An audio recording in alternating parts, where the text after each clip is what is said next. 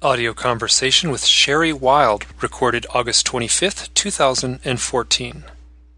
I had never heard of Sherry or any of her experiences until I heard an audio interview with her on um, the show that is run by Mel Fabregas called Veritas. And he usually only does two hour shows, but he did a three hour show with Sherry. And I listened to it. I was blown away I, I don't think I listened to it 10 times, but maybe close to 10 times. I, I was really thunderstruck. There was something about just the tone of her voice, just a sort of calm, uh, at peace. She was at peace with her experiences. She talked about outright UFO contact experiences, UFO abduction experiences, scary stuff, transcendent stuff, you know, mystical stuff, uh, as well as the day to day grind that uh, that this kind of thing uh, can impact how her paradigm was shattered and how it had to be reconstructed. Uh, she published a book called Forgotten Promise.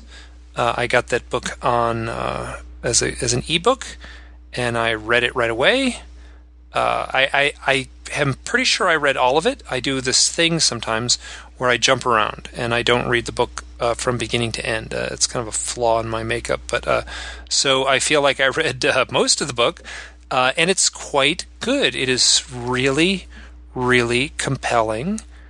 The narrative is fascinating, and her story is both frightening as well as rewarding and enlightening. Uh, it's I, I I'm cautious to say, I'm cautious, well, I'll just say it, the New Age. She has a very New Agey message, a conclusion that I have heard a lot, and it's a it's a message I like. I mean, if I want that to be the message, I want that to be the source of this whole UFO mystery. If if that was the source, that would be great. Uh, the way she frames the whole thing, very uh, uplifting, very uh, spiritual, very uh, empowering. Um, so yes, so I would love that to be the way it is actually playing out. I actually don't know. She is a very strong voice um, for the for the role of the abductee or the role of the contactee. Um, this is somewhat of a long interview. It runs a little bit over two hours long, and um, and it, it, it we barely touch the surface of her experiences. So what I would direct you to is uh, some other audio interviews. Uh, the one that Mel does on uh, Veritas is quite good. I would recommend that highly. I'll put a link to that in the show notes. And also in the show notes, I'm posting a video, and that video is is a good introduction to to her experiences. Um, as I said before, this this audio interview runs a little bit over two hours long. Please enjoy. Hey Sherry, I want to thank you so much for saying yes to this interview. It means a lot to me. Well, thanks for having me, Mike. Appreciate it. It's nice to be here. Good. Um, you and I spoke just a little bit just a few minutes ago, uh, and um, so we'll. We're, I'm sure we're going to end up repeating some of the stuff we talked about in our short phone conversation. But um, you've had a lifetime of contact experiences, and for a good part of that, you weren't truly conscious of them um, right. up until a certain point. And um, and what happened to to open to your, your and what happened to open your eyes to this as as being a reality? It is a strange thing that you can have so much action, so much activity, so much part of your life be hidden from you. It was amazing to me. But it was in 1987 when there was a UFO flap, uh, a flap being uh, a high degree of uh, sightings, UFO sightings in my community and the Center for UFO Studies out of Chicago came up here to investigate, and that led them to me, or I was led to them. We, we found each other, and um, I had had a missing time episode when I was 17 years old. So in 1987, I was 36 years old. I had a family and a business and a busy life. But I had started to become obsessed with something that had happened to me almost 20 years previous, which was a two hour gap of missing time when I was on my way to my girlfriend's house. And I don't know why I, well, I do know now why, but I didn't know then why all of a sudden I started to think about it. I became obsessed with it. and I had never during that 20 years thought anything of it. And suddenly in 1987, it became critically important for me to find out what had happened to me during that two hours of missing time. And so um, I ended up getting um, hypnotized, regressed by Stanley Mitchell. So the Center for UFO Studies came up to investigate what was happening in my neighborhood, and um, uh, that's how I connected with with Don Schmitt, who was the co-director at the time, and I wanted to meet him not because I had an interest in UFOs at all. I was not interested in that at all, but I wanted to get the name of a good hypnotist, and so that's how we connected. And it took him uh, several months to convince me to allow them to be involved in my regression. When I understood what they were looking for was something called alien abductions, and I thought that was absolutely crazy. It was the craziest thing I had ever heard of. That that they believed that a flying saucer would come down and land, and some little green men would come out and and kidnap a human and take them aboard a ship. That just that made me laugh. You know, I just giggled about that it just it never even occurred to me that that might be true. It wasn't on my radar at all, and so all I wanted was the name of a good hypnotist, and I figured they they had a, had someone that was good, and but Don would not give me the name. Um, he wanted to be involved because based on the questions he had asked me and what had happened to me that day when I was 17, uh, he had a good inkling that it could be an abduction, and uh, so that's what it turned out to be. And I, he was right. I, I was, I'm glad that they were there. I, I needed support because it just, it blew my world apart. It just blew it apart. I went, I went from being someone who, you know, I was one of those people who pointed and laughed at people who believed in that sort of thing, you know. So it was pretty hard for me to come to terms with. And and so the uh, I have my own experience where I had a, an event, a missing time event of two hours. I would have been mm-hmm. 12 years old. This would have been 1974. And I was, um, I, I, became very, very obsessed with it also mm-hmm. at a mm-hmm. certain point and had to look into it. Um, I had, I've attempted hypnosis a few times and have never really had any luck looking into these events. I have, I've had a very successful hypnosis experience. Didn't have anything to do with the UFO stuff. Um, looking into other emotional issues. But uh, so I can very much sympathize with that mm-hmm. kind of obsession. Mm-hmm. It was it was terrible. I was trying every night when I would fall asleep. I would relive the events of my car driving down the road and seeing those men standing standing there by the side of the road and and my car not not not continuing to move forward and I was trying to to get it started frantically because those men were standing there and uh you know, and then I couldn't, I couldn't remember anything more until I walked into my girlfriend's house and it was exactly two hours later. I remembered all that very clearly, but I couldn't get past it either. I knew if I could see the face of that man, I knew he had leaned on the hood of my car and looked through the windshield at me and he had said something to me and I knew that the secret was to remembering what had happened that day was in seeing his face and, and remembering what he said to me, but I couldn't get past, I couldn't get past it. Every night I'd fall asleep reliving it thinking that it would come in a dream or something, and it never did. And Stanley Mitchell, who they used, the Center for UFO Studies used to regress me, I, I feel very blessed. He, because I have not had good luck either with other people trying to hypnotize me. And Stanley, um, he was the president of the National um, Hypnotist Society or whatever they call their association, and he was the one who developed Battlefield um, hypnosis, which is where they use hypnosis when there's no anesthesia available. So he was really good at what he did, but he had a heck of a time getting past my blocks. It took him a long time, but when he did, it was powerful. I've never, I've never had anything close to that since then, where I was literally back there reliving it, totally reliving it. Now, I, I, um, I, have never had the experience of, re- you know, I, I'm very cautious because I, I don't want to sort of front load what may or may not be hidden in my own experiences. But uh, what um, what emerged in the hypnosis session? What came out was that I had been ri- you know driving down that road and and I was he, he started me from the point when I left my house and and I just uh, remembered everything and the car did roll to a stop and there were four men standing out by the road and one of them had stopped had stepped into my lane of traffic and and the car as it when it quit running it just died and it was a little VW Beetle, and so the radio kept playing, and uh, I there was a Beach Boys song on, and I, I reached over and turned that off, and oh, cool, quick I, question, what what song?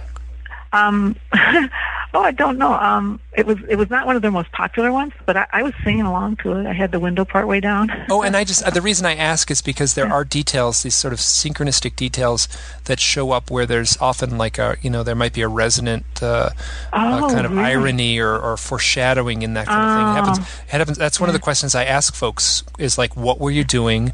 Or saying or thinking leading up to your UFO event. Oh, and oftentimes I'll have people say, you know what's funny? You know what I was thinking? I was thinking I want to see a UFO. Or, yeah. or something to that effect. So there'll be yeah. there'll be some little premonition sometimes, not always. Wow. And, I, and I'm always looking for those kind of little playful clues. Wow. Well, I know that I was in a really happy, upbeat mood. I, I do know that, I, and I remembered that even consciously. I was in a very upbeat. It was like it's like it is now when I know I'm going to see my guys. You know, I get very upbeat about it and positive, and I so I was feeling very um, good about about life and happy, and uh, so I was rolling along, and the car just literally rolled to a stop. There was a little bit of an incline, and it went up that hill, and it just came to a stop in front of him, and he held up his hand and uh, looked at me through the windshield, and he said, "We've been waiting for you, Sherry," and he said my name and that just was freaky to me. I couldn't get a fix on his face. I tried looking at him, and my mind didn't didn't compute what I was seeing. So I looked away from him, then and I looked at the other guys. There's three other guys, and I saw they were holding wands and they were waving them at the ground. I noticed that all four of them were wearing the same kind of a bluish gray jumpsuit, tight fitting one piece suit of some sort. And I started to kind of get a better look at those guys and it, then when I looked back at the guy looking through the me at the through the windshield, and he was leaning on the hood of the car looking at me, and he was telling me to look at him. He was saying my name. He was saying, "Sherry, look at me, look at me." And I I took a quick glance and I saw that he wasn't human, and it, and I just I looked away and I put my I braced my arms across the front of the steering wheel and um, put my head down and and I just I was trembling just like a, a leaf in a windstorm. And he was yelling at me to look at him. And he said, you know, it's, it'll be better if you just look at me. And, um, meanwhile, these other guys came from the other side of the road and, and they reached in and I felt something brush against my, my forearm. And, um, this, I opened my eyes to see this kind of a, a grayish tan, like claw you know, four fingers, very long, narrow fingers, come um, in and, and circle its fingers around my wrist and and they pulled me out of the car. And I once they did that I then I was immediately calm and I just stood there and and then I had a nice little conversation with him and and the guy looked familiar to me and I was trying like heck to remember who why did he look so familiar to me but I just studied him and I took it all in very calmly and I was I was good about it. I think he joked. He said he made some kind of a joke about it. You know why do you why do you do this to yourself and then he said, come on, we've got work to do, which is what he always says. And he turns and, and he's gone. And the other guys start walking. They escort me, start leading me across the road in front of my car. And I look across there and I see the, the ship, little scout ship sitting in the field over. It's quite a distance away, but I, it's, you know, probably about a football field away. And uh, so we start to walk across there. And of course, you know, these guys, they move really fast um, when they're in our dimension. And so I try to keep up with them walking, and I can't. And so I just let them finally just they just drag me across the plowed field, and they take me to the ship. Uh, by the time we get there, Da, the guy that I know is the leader, the main guy. I call him Da, D A. He doesn't. I don't think he has a name. That's just what I call him. And um, he's standing there by the ship waiting for us, and there's someone else. And at first, I think it's a it's a human, but as we get closer, it's not. It's a woman. Um, she's a hybrid, and I've since come to know her. Her name is Aurora, and she's always also there when I have these encounters. And She's she's been there a lot of the times, and um, she she's waiting for me. And as soon as I get there, she's you know he tells me I have to go on the ship, and he, he said he uses the terminology "you know the drill." So, and I did. So I um, went up the ramp into the ship with the woman, and uh, she took me off into a little side room and she said you have to get undressed, which I knew I did, but I didn't want to because it was really cold. It's always very cold in the ships, and um, I was freezing and I was shaking because I was I was nervous, I was scared, and um, I was cold. But uh, I I had to get on that exam table, and that's what I did. I got on the exam table, and um, the other guys came in, and the the rest of them were all busy doing something. Aurora stands by the head of the table, and she's just got her hands down on my on my the side of my head, and she's just keeping me calm. And Da goes down um, by the foot of the table, and he's um, doing different. He's walking around the table, and as he's walking around doing things, he's taking um, samples, skin scrapings, and um, he's just doing different things, procedures, and he's scanning and checking my body, and he's talking to me as he's doing it. He's telling me what he's doing, and reassuring me that it's not going to hurt, until he pulls down this big, great big old syringe needle thing from overhead, and I see that thing, and and I get all, I get scared and and start to get in a panic, and and he wants to know what's wrong, and I tell him, you know, what are you going to do with that? And he said, well, I'm going to, he, well, he already said, I'm going to harvest your eggs. And, and I said, what are you going to do? And he said, it won't hurt. And I said, but I don't want you, you can take, take eggs from me. I said, you can't do that, you know. And he said, and he stopped and he put it down and he, he looked all concerned and he came up and he said, why are you so afraid? And I said, because I, I want to have children someday. And so he, he explained to me that, you know, there was no problem. I was going to have children. That this, you know, your body reproduces and all that. And so he said, and then he, he came up and he, Aurora stepped aside and he put his hands on each side of my head and it calmed me instantly. And so he went down and he finished his procedure. When he went to do that, um, the other guys who had been scurrying around doing stuff, I didn't know, I don't know what they were doing. They were just seemed to be busy doing stuff, and I didn't pay much attention to them. They, um, when he went, he pulled that syringe down. They stopped what they were doing and they went back into the hallway, and they stood looking at a monitor or a through a window of some sort. It was like a television screen is what it looked like to me, but it could have been a window.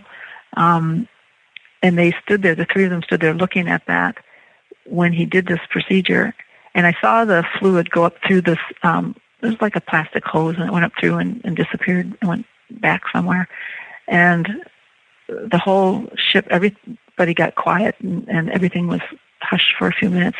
And Da turned around and he looked at a screen, which I now know is a computer screen, but then I thought it was like a television. And he looked at it and he did some some stuff on a like a almost like a, it's like a keypad, and and he it took a few seconds and then he turned around he looked at me and he, I could see you know he was just glowing and he said it is good and there was like a big celebration except that there nobody said anything but the way it felt like was like those little guys back there that don't make any sounds at all. They just kind of were like high-fiving each other. You could feel the energy in the whole place had shifted. They were very excited and happy. So whatever they did was turned out to be positive. So um that experience is all detailed in the book um and um you know, we have we have the conversation afterwards that we always do. I get to get dressed and then I sit on the table and he always asks if he can ask me some questions. This is pretty much, you know, pretty routine. You know, by now I'm I'm starting to remember that this is something that I've had, you know, many times before. And so he the first question he asked me is, Sherry, are you happy? And I say, I'm, I'm okay. Yeah, I'm doing okay. And he wants to know what I think of the war and how am I doing with you know life on the planet and stuff. And that's when I kick into my into my whole thing. And um, I first thing I do is I ask him if I can if I can go for a ride in the ship. I go up because I like to go up into outer space in the ship. And he seemed very pleased that I asked that, and he kind of smiled and he said, "So you remember?" You said, he said, "So you remember finally?" And I said, "Yes, I do." And he said, he said, no, we've already spent too much time here. You know, you can't. There's no time for a, a ride. But he said, you'll be seeing us real soon, and we'll we'll take we'll take you on one of the bigger ships. We'll take you out. And I said, okay. And um, and that's when I started to do what I remember that I do almost every time I'm with them, which is I I put on a campaign to stay with them. And when I was in hypnosis down in Stanley Mitchell's office, and the investigators were there from CUFOS. I was surprised when this came up. I was very surprised. I didn't think this fit in. I mean, I was the victim as far as I was concerned, and um, these aliens were taking me against my will. So why was I asking to go for another ride? Why was I seeing um, all this emotion? Why did I campaign to stay with them? Because my question was, you know, can I go with you? Can I stay with you? You know, does God ever make a mistake? Because I think God made a mistake when He put me here, and I don't belong here. Um, the humans on this planet are very, you know, I said they were barbaric, and that's the word I used. And I said they kill each other, and um, they make up reasons to have wars. And I said I don't think I belong here. And he just looked really sad, and he said, you know, that you, you know, that's that's not possible. This is where your home is for now, and this is where you need to be. And then I'd say, well, do you know that they they hunt animals and they kill them just for sport? You know, I'd, I'd go through that whole thing trying to convince them that it was not a good place for me to live, and that I really should go with them. But um, he would always say, no, you you need you need to stay here. And then um, he said, "You've been already too long with us. It's it's almost two hours, and you know it's too long." And uh, he gave me something to drink to help me um, with the effects of the interdimensional effects of what it would have, what the what the vibration would be, the effects on my body. And so I drank this stuff he gave me, and then he said it was time for me to leave, and then he explained to me how I would forget everything. And you know like always i would forget. And i said you know i'm tired of that. I just i don't want to have my memory wiped clean. And he said i'm sorry but it has to be that way and we've explained that to you before you know you can't live a normal life if you have the memories of being with us and so we're going to you know the memory will be wiped clean and i said not this time i'm not going to forget not this time and uh, he just laughed at me and he escorted me back to my car and they put me in the car and i just i told him i reached rolled down my window and I reached out my hand to him and I said, I'm not going to forget this time. This time I'm not going to forget. And he just laughed and he said, you will. You will. And as soon as I turned and drove away, you know, my memory just started to collapse and it just, it did. It just melted. By the time I got to my girlfriend's house, there was very little left. And as time went on, there was even less. So that's how it went. And that's what came out under hypnosis. Now, now, uh, according to a lot of folks, uh, the hypnotherapy, the use of hypnotherapy uh, with abductees is very questionable, and you know, uh, right. planting false memories and things like that. How much do you trust this memory and that and that story that just that you just told just now? Uh, I trust it. I would say that I trust ninety nine point five percent of it. Um, Stanley Mitchell, um, you know, the book has been, been optioned and it's being made into a movie. And amazingly enough, um, the producers they wanted to know if I could get my hands on the tape that was made that day or anything to do with the regression session. And I said, "Oh, that stuff is all long gone, and even if we find it, it won't be, you know, anything we could listen to. Wouldn't be audible." But we did. I mean, that's the way that's the way this stuff works, you know. And we man- it, it turned up. Uh, oh, so you got was, to hear you got to hear your own voice from almost thirty years ago. I didn't. Um, I haven't bothered to listen to it. The producer listened to it. Um, he's had it um, worked on, and he said it is pretty hard to hear. But we also have a psychologist who was there at the at the regression who took who was studying abductions, and he took notes. So we have those, and I read through those. Um, it was all very validating, um, and um, I guess that what I would say is that Stanley Mitchell never once did less. He never once asked me any leading question. He just all he would ask continually almost was, um, "What's happening now? What's happening now? What's ha-? because I've been regressed since then by others, and there's w- way more leading that goes on in those regressions when they're trying to break through the barriers. They're trying to suggest something, or are you doing this, or are you doing that? He never did anything. All he would do is say, you know, what's happening now? What's happening now? And once in a while, you know, he wanted to get a feel, a fit on, on where was I as far as on the road, you know, what, what intersection was closest to me? And I said, well, I don't know. I don't know what, that there's a road up there, but I don't know the name of it. And he said, well, take, go, you know, take a look at the sign.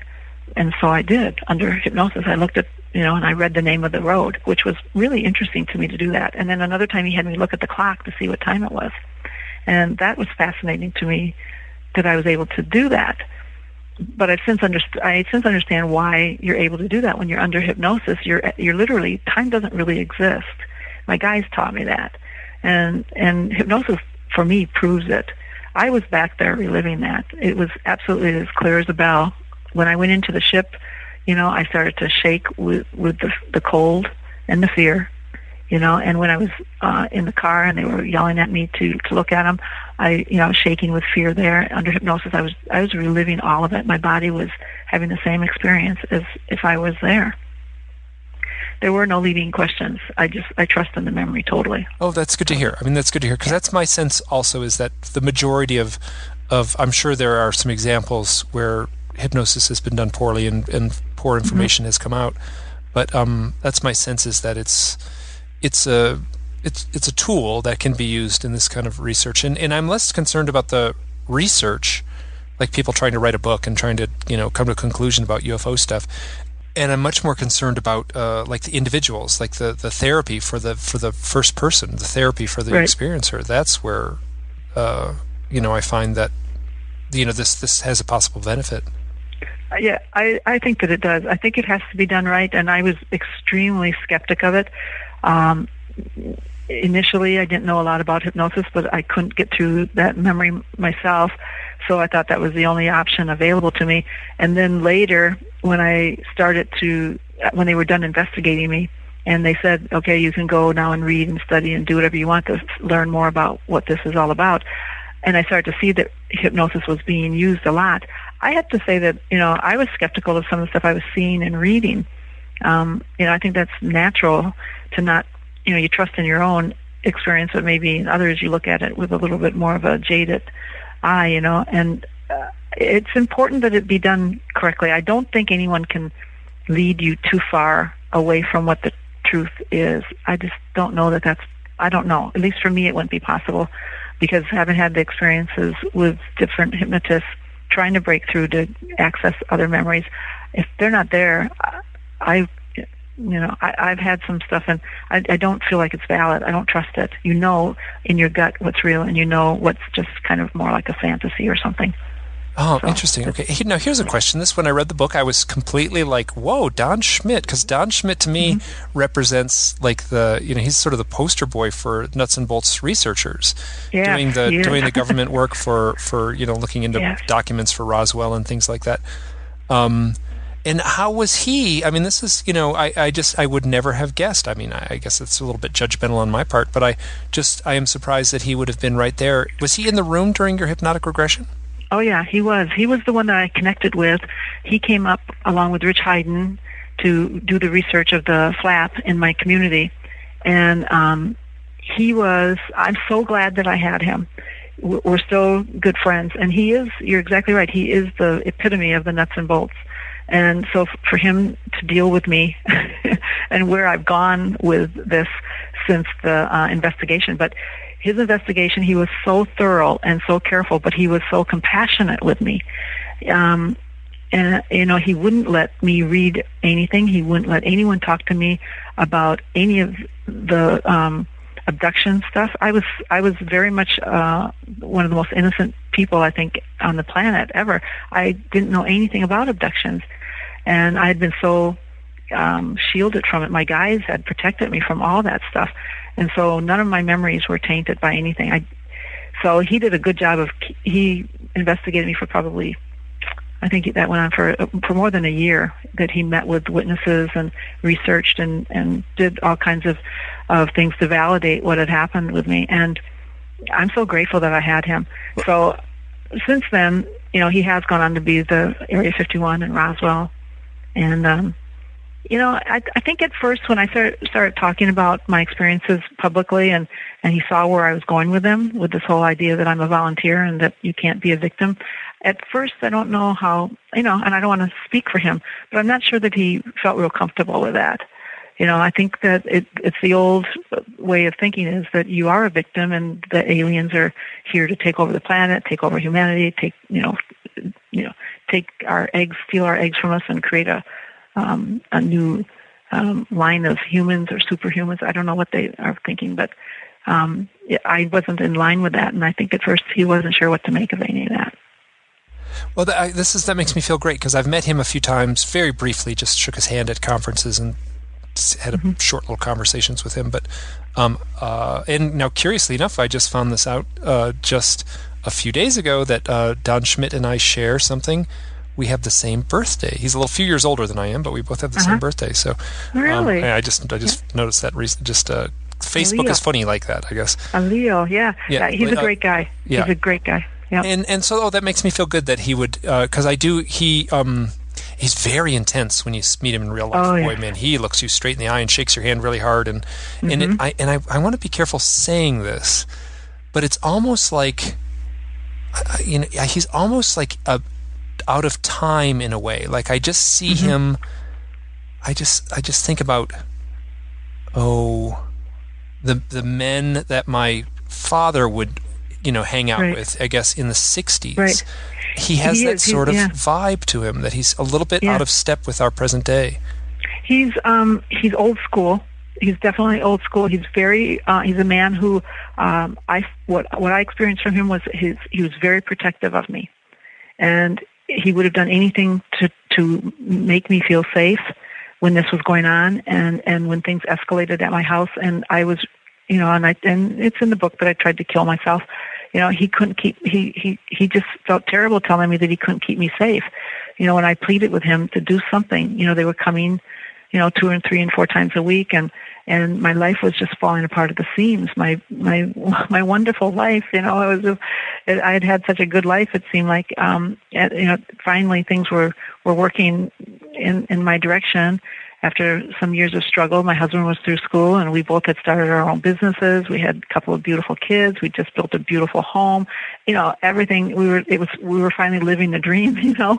We felt like we paid our dues and then this whole alien thing started and oh, my life just, I was like, no, no. And it just was coming apart and he, he he had so much compassion and he was so kind you know but he's old school and he if he could have come there with a gun and and stood guard he would have done it if he thought that would have have done the trick but oh that you know. this, this is good because this is your your your uh confirming my impressions uh-huh. i guess yeah. now um what so how long after the initial hypnosis session did it feel like you know you're sort of describing your your your old life crumbling? Mm-hmm. How long was it after the initial hypnosis session before you were sort of in the throes of that uh, that that uh, upheaval?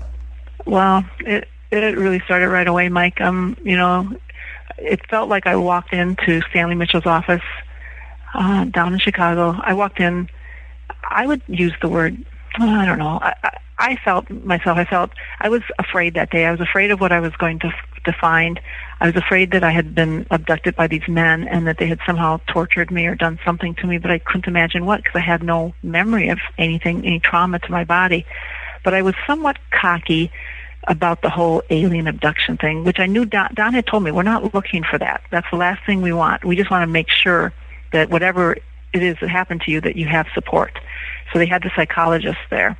And he said that way you've got support because if you lost two hours of time, it's possible that it was something, something of trauma. So we want to give you the support. So, but I was kind of cocky about it. I, I, I, and I was a little, and I was more than a little embarrassed. You know, I felt like I was wasting everybody's time. So the woman who walked in there was, um, had, had some success in her life and had her life rolling on track and I felt pretty sure of how, how life works. And the woman who walked out was was shaken to her core and didn't even recognize you know who she was. Everything everything was undone.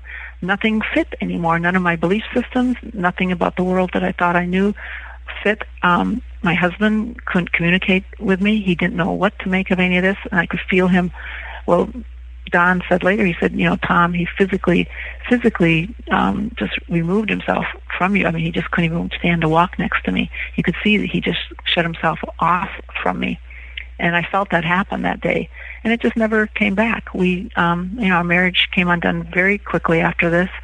the um, because the memories of that abduction were coming to the surface very fast and furious, very fast. They were just tumbling in, and then mixed in with them were memories of other encounters, and it all was flat. It was like flashes going off in my head, and I didn't know what to make of it. I couldn't concentrate at work.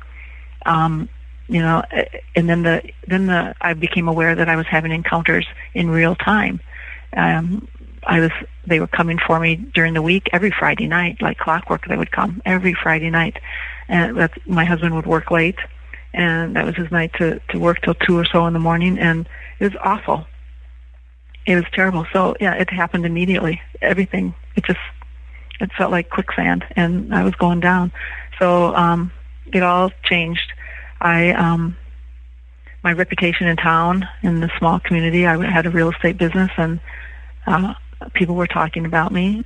Um, my children were teenagers or preteens, and they were at the house, and they had friends at the house when we had visits, and they some of them saw the ships and they saw the ETs.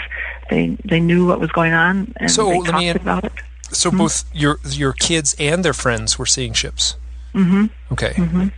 Yeah, they they would see uh, they would see the ship. There was one night where there was a ship above the house, and there was another time where it landed in the side yard.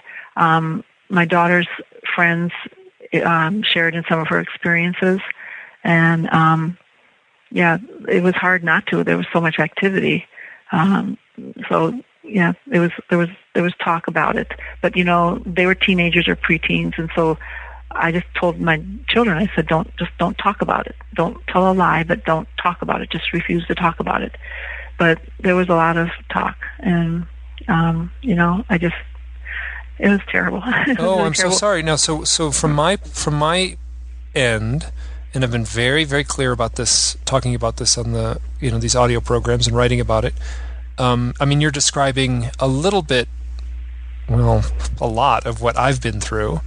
Um, Mm-hmm. I wasn't in any kind of relationship. I don't have any kids, so so I was, uh, you know, so I didn't have that to worry about. But there was a, um, uh, I mean, my life fell apart. Exactly what you said. My Right. sense of reality just Right. crumbled once I started Right. looking into it. Right. Um, and uh, th- there was things that were going on when I started looking into my own experiences, starting in 2006, more properly 2007, really. Uh, when I started looking into these things, my life just fell apart. I mean, on one sense, it was very seductive, and it was very exciting to to have these synchronicities, these powerful synchronicities happening, and. Uh, as I was proceeding forward, all the synchronicities were somehow tied into the UFO thing. Uh, and uh, memories were resurfacing. Uh, weird, weird uh, people, you know, from weird events were showing up where people from my past, uh, often from my childhood, were showing up, and these were the folks that had, you know, been near me during these these contact events. Anyway, it was very, very Wow. confusing, and and um, yeah, and and I I questioned my sanity. Boy, I, Oh I yeah. yeah. Yeah. Oh yeah. I, I write in the book. I think I put in the book that I went to. I, I don't know if I put a number in or not, but the truth is, I think I went to six or eight psychologists, uh, because I I would rather have been diagnosed as um, you know having a, a mental illness than to have to face the fact that abductions were real and that this was what was happening to me, and it was it was horrific. It, it just it it does it shatters your life because everything that you know you're going along living this life in the in the 3D dimension in the in the matrix and and um, you're living it according to the way that you were taught and that you understood it to be and then all of a sudden you find out it's not anything at all like that. It's all wrong and but but you don't you're not given the answers as to what it is. It's all it's all upside down and and and you you just don't know what the answers are. And and then on top of that for me I felt like a victim. I I hated feeling like I was a victim. I hated feeling that they were coming for me you know coming for my children and they were leaving bruises on me.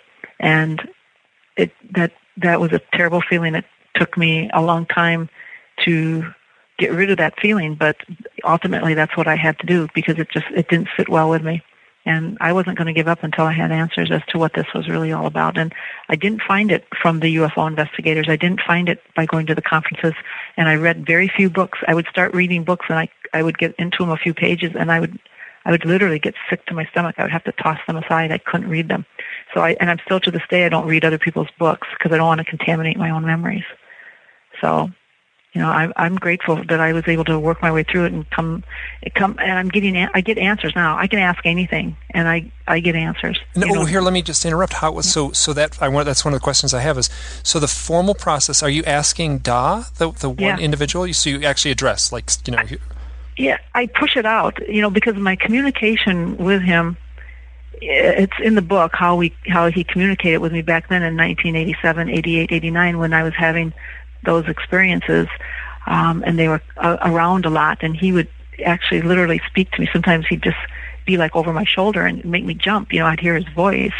It'd be like he was sitting in the back seat of my car, or he was standing behind me, and I would say, "Stop doing that," you know. But he would talk to me that way, or he would talk to me. Um, there's three different ways. The other way is it's like there's a pipeline o- opens up in the top of your head, and like this pipeline extends way up, and then he's on the other side of it, and he's like talking into it, and it comes down into my head, and I hear his voice talking to me that way.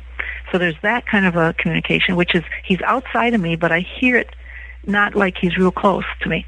And then the third way that I hear him, which I told him I much prefer this, and this is the way they've been doing it now, is he i just i hear his voice in my head it's not a thought it's a voice but i'm not hearing it like through my ears and i just hear him speak words or say to me. And then and then a new thing that's happened since um since the book came out because my publisher asked me when he was getting ready to publish the book um, it, I had a publisher before I went with um, Dolores Cannon, and this publisher, uh, I was meant to be with him for a while because he instructed me to to um, to expand on the spiritual side of all this, and so I did. And he was the one who said, you know, in your book it says that uh, that they told you they were from Andromeda, and he said, yet they look like you told me that the physical bodies look like they look like Zetas, and Zetas don't come from Andromeda. And I said, I don't know anything about that. And he said, well, he said, where do they come from? And I said, I, I can only tell you what I know. And he said, well, ask them. And I said, oh, okay. So I sent out the thought. I'm like, you know, they want to know where you're from. I just, I just, I, I don't know how to put it any other way. I have the thought and I like push. I push it out. It's, it's how I learned to communicate with them back then.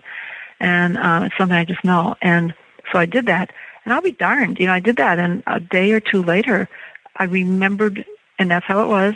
I remembered the answer and it played in my head as if we had had a conversation like the night before or something and I was replaying the conversation and I heard him say, I heard myself ask him, "Where are you from? Are you you're you're a Zeta, right?" And he said, "That would not best describe the truth of who I am." And I said, "Well, who are you? Where do you come from?" And he hesitated a little bit, and he said, "I am a voyager of the universe, going where needed in service to the Creator." And I said, "Whoa, I was not expecting that." And I wasn't expecting that. And so then I said, "Well."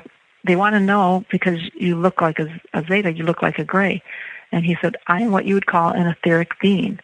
When I come into your world, it's a world of, of uh, physicality, and I need to have a, a body. And this is a container that I put on, and it's a, it's one that I wear. It's highly functional. So when I told that, I told that to Mel, so I told that to my publisher, and then I put it, I think, on my blog, or maybe it's in the book even. But and, and when I had that interview with Mel, and, and I told him that, he said, "Well, okay, but that container scares people. Why would they choose that container? Why don't they choose a container that's human so that it doesn't scare you so much? Because they still scare me sometimes when I see them at first." And I said, "That's a good question. I don't know." And I said, "I'll ask them." So then I did, and and then once again, a day later, I remember being told the human form is a more fra- is a very fragile, delicate form. It's highly vulnerable and more complicated. The container that we use is modeled after the zeta form, which is highly functional. And that was the answer. And so that's how it works. That's very interesting. Very so. I may before this interview is up, I may ask a question. Yeah. Uh, and put one out there, and this is a very selfish question, and, and I'll I'll prep I'll preface this selfish question by this uh, question for you. Um, in your book, um, you have a very unusual owl story involving your mother. Right. And and um, I don't know how much you know about me, but I have been researching owls. Uh, I saw that on your. I saw that on your yeah, site. Yeah. Yeah. So, uh, and I've been working on a book on this whole thing, and so, um, uh, it seems that I don't want to say hundred percent of the people because that's an exaggeration. and that wouldn't play out, but it is certainly enough that there's a very clear pattern that this owl thing is showing up in this in this research of mine and it is all based on my firsthand experience. I'll share a little bit of that. But can you tell that story with your mother and the owl? My, oh, my mother, yeah, it's it's, so interesting because she, um, I remember it because she told it over and over again, which is what you do when you have some of these types of experiences. You have to talk about it. Oh, and that's and, that's a sign and symptom of like PTSD is like repeating the story over and over again. Yeah, it's what I I was like that. I know after my hypnosis, I I, I just wore out my two or three friends that I trusted, you know. And my mother did this because I I was almost embarrassed by it because I was like, just stop talking about it. But she was um she was a member of Eastern Star, and she had gone to a meeting in a community that was um driving through that we lived in a rural area, and she drove up through the hills uh, of southern Wisconsin to this town, which was about a 25 minute drive back then. And um, she talked about how when she came home after the meeting, it would have been probably 10 or 10.30, maybe, maybe not even that late. Driving home, she got lost, she said, and she got confused. And she said there was fog and she couldn't find her way and she just, she doesn't know what happened.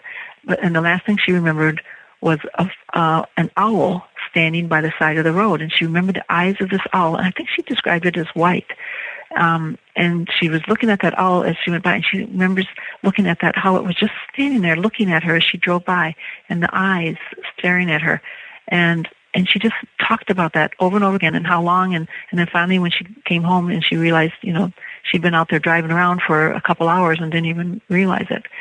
Well, I didn't think anything of it. I didn't know um, until after I had been regressed and, and then started you know, Don said it was time I could go and, and investigate. And I started to hear about the owl stories. And of course, I had my own experiences of, um, I, like, I had, I had, um, dogs and I couldn't figure out why Don was so interested in that. I had a couple of dogs that came to my house and stood outside the window of my house and stared in at me and it creeped me out and it was a weird thing. And, and I remember Don being intrigued by that. And I said, well, they're all, I, said they also were here the other night, and they were out in my backyard. And I stood on my balcony and looked down, and I said, I just, I said, what are they doing here? They're just staring at me. So now I understand. Anytime you have a deer or an owl or anything like where the eyes seem to be the main thing that you remember about them. You, sometimes you don't remember what animal it is. You just remember the eyes. That's usually a screen memory, and you've had an encounter with an ET because their eyes are most definitely, I don't care what race of beings it is you're interacting with, the eyes are absolutely the thing that you will remember the most because they speak through their eyes. I mean, you can see the emotion and the light that's there. So it's they're very penetrating. Very interesting. Now, yes, so that was the, the story of your mother plays out uh, mm-hmm. uh, very powerfully as a uh, uh, a screen mm-hmm. memory, obviously. Yeah, yeah, and she had. I mean, she had had experiences. She saw she saw alien craft and um, she I was with her one night when we were walking, and she saw um, a UFO with a with a tube of light and something sliding up through the tube of light toward the craft, and she was frustrated. I didn't see it; I couldn't see it, but um, she definitely had encounters. Definitely. Well, and plus she gave birth to me. that was had to be a little bit weird. So, and that's an interesting story too in the book. Yeah, very interesting. Yeah. So, so the so the the avenue of inquiry on my end is mm-hmm. based on my own firsthand experiences. And and where I this is going back to 2006 where I um, said that's when I started looking into this. And I went camping with a friend here in the valley that I live in and we went out for one night. And um, uh, we were sitting as the sun was setting and she was talking about something. And just as she was speaking she said something really interesting and I was like, wow, this is. She was a complete stranger to me. I really didn't know her at all. I just invited oh. her camping, and and mm-hmm. she said yes. And and I live in a place right near Grand Teton National Park, really beautiful camping right out, you know, within minutes of my driveway here. Mm-hmm. Um, so she said something very interesting, and I was like, oh my word, this person is impressive. And it was at that moment that an owl flew over us, uh. and then another owl, uh-huh. and then a third owl. And for the next hour or so, I guess, these owls flew above us and landed on tree branches near us. And, and it, the sun went down, and it got to the point where we even laid on our backs under the starry skies. We didn't have shelters, didn't have a tent with us, just sleeping out under the stars. The owls would swoop down above us and just blot out the stars for just one second. Uh, uh-huh. And they're very quiet when they fly. And so. Yeah that was super mystical experience. We went out camping a few days later, and the same exact thing happened at sunset. Wow. These owls, three owls, totally different part of the range. Uh, I'm convinced they're the same three owls. Uh, and these Wow. were real owls. I feel I can. I feel I was very aware of all the UFO stuff, and I was staring at these things, going, "These are real owls." They were owl size. They were doing kind of owl things. They were flying around. They they were sitting on tree branches. So, uh, some years go by. Well, so this so so when I was having this experience, seeing these owls in 2006, I mean, there was a ringing voice in my head. And I feel like it was my own voice. It doesn't feel like it was projected. It was me. It was my own voice, and it was saying, "This has something to do with the UFOs." I actually pounded on the table here. I don't know if you heard that when I said that. This has something to do with the UFOs, Uh-huh. and I didn't know what that meant. I had a mm-hmm. few odd experiences in my life, a missing time event. I'd seen some stuff, and and I'd managed to deny all of it. So it was the owls that and then at once I started looking into this stuff, and it was the owls that were the impetus. You know, like oh, I got to follow mm-hmm. through on this. This is something, something's up, Yeah. and and and the act of looking, I started seeing. Oh my God, I saw owls everywhere, and I, I feel very strongly these were all real owls. So this feels almost like it's more of a like who do I call? Do I call the UFO investigator, or do I call the local shaman from the Indian reservation to to Exactly. yeah, Exactly. it's it's there's a crossover. Now, oh, so here's a little detail here. So, um, the woman, her name is Kristen. Um, I contacted her some years later, and I said, "Listen, I'm writing this stuff up as like a little diary entry, and I got to ask, what were you talking about the moment we saw that first owl? I remember being sort of thunderstruck. I remember being kind of like in awe." You said something really profound. Do you remember what you were saying? And she said, she said, "Oh yes, I remember exactly what I was saying." She said, I was giving the deepest, most heartfelt definition of what God meant to me. Oh. And that's when the first owl showed up. So that's when I asked, like, what was the Beach Boys song? Uh, you know, 'cause- Uh-huh. and Yeah. I'm, I'm, I, that, that, that one small detail elevates, for me, it elevates the whole story into something almost transcendent. So from Right. this point, from that point on, I have these owl experiences. Mm, it freaks me out. I was not at peace with it. I was freaked out. Uh, I started looking into my own experiences. I started having all these synchronicities. I started seeing all these owls. And as I started to do this research, the, one of the questions I ask everyone is Have you had any odd owl experiences? And there's two forms of owl experience. One, exactly what your mother described, is this screen memory. And then also, a lot of people are having what I just described, where I feel strongly that these are real owls showing up at like these sort of prescient, highly charged moments. Hmm. And and I don't quite. And so that's that's the the, the what I'm trying to research. Mm-hmm. Um, so. I- I have not had. I haven't had the owl thing. I've had um, other, you know, deer and um, you know other the eyes. I've had, but I haven't. I don't recall an owl. Um, but my sense of it for you is the whole UFO ET thing uh, is highly um, strange. I mean, it just has this all this strangeness to it, and there, there's there's like you say, the synchronicities and everything, but there's there's just so many moving pieces to it. It's very fluid and flowing as to where one part of life ends and another starts, and and you keep saying that the owls are real. Um, I'm not sure what that means. Real in what form? Um, they definitely are connected to the ETs. I mean, there was definitely something uh, sacred about you seeing them. And I don't know, maybe it goes back to something as simple as maybe the owl is like your totem animal symbol and it, ha- it has meaning to you, um, on, to your soul on, on a deeper level. Or it is the connection to your ET because clearly you have ET connection also. So the owls um, being real, what does that mean? Real, like real type of a bird on planet 3D Earth, real, or real as uh, the embodiment of um, your ET family or, or something. I mean, I'm open to all of that anymore. I never used to be, and when I used to hear people talk like that, I'd go, oh, time to stop listening to that person. But now, after having as much experience and and going deeper and deeper into this, I, and the more you open up to it, the more that's revealed to you. So I don't know. I'm just looking at that and seeing it as it is. It's very symbolic of. It's very symbolic for you.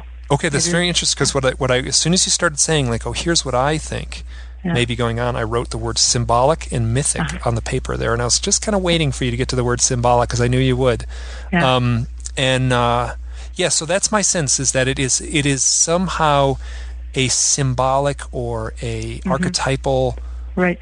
There's a reason for it. Another way to look at it, which I'm exploring in the book, I don't want to take up too much time here, but um, another thing I've been looking at is that you know could the owls actually have like uh, I mean could the the UFO occupants be sort of co-opting the owl and using it like a uh, like a, a surveillance camera because there really would be no animal on Earth better suited for the role of of surveillance camera than than the owl. They have very good eyesight. They can see in the dark. They can fly silently. Uh, that's all conjecture, but um, Yeah. So yeah. It's it's possible. Um, it's possible that that's uh, you know happening, or it just could be that that they're projecting, you know, that they're projecting that image into your mind. I mean, a lot of times when you see a UFO craft, a lot of times unless they're there to pick you up or you know anything, if you're just seeing it floating by or sitting there, a lot of times those are projections that are you know that have they've they've been planted in your in your mind. You know, it is a holographic. I mean, we live in a holographic universe. I mean, and the more that you start to realize that, the more you realize how you can play with all kinds of different things once you understand that it's all not really real. You know, it's just, we're all just, ultimately, we're all just an idea. And the suppo- supposedly ETs, what I always want to say to people is that, you know, my guys, we think of them as aliens, we think we call them ETs, whatever. I call them my guys.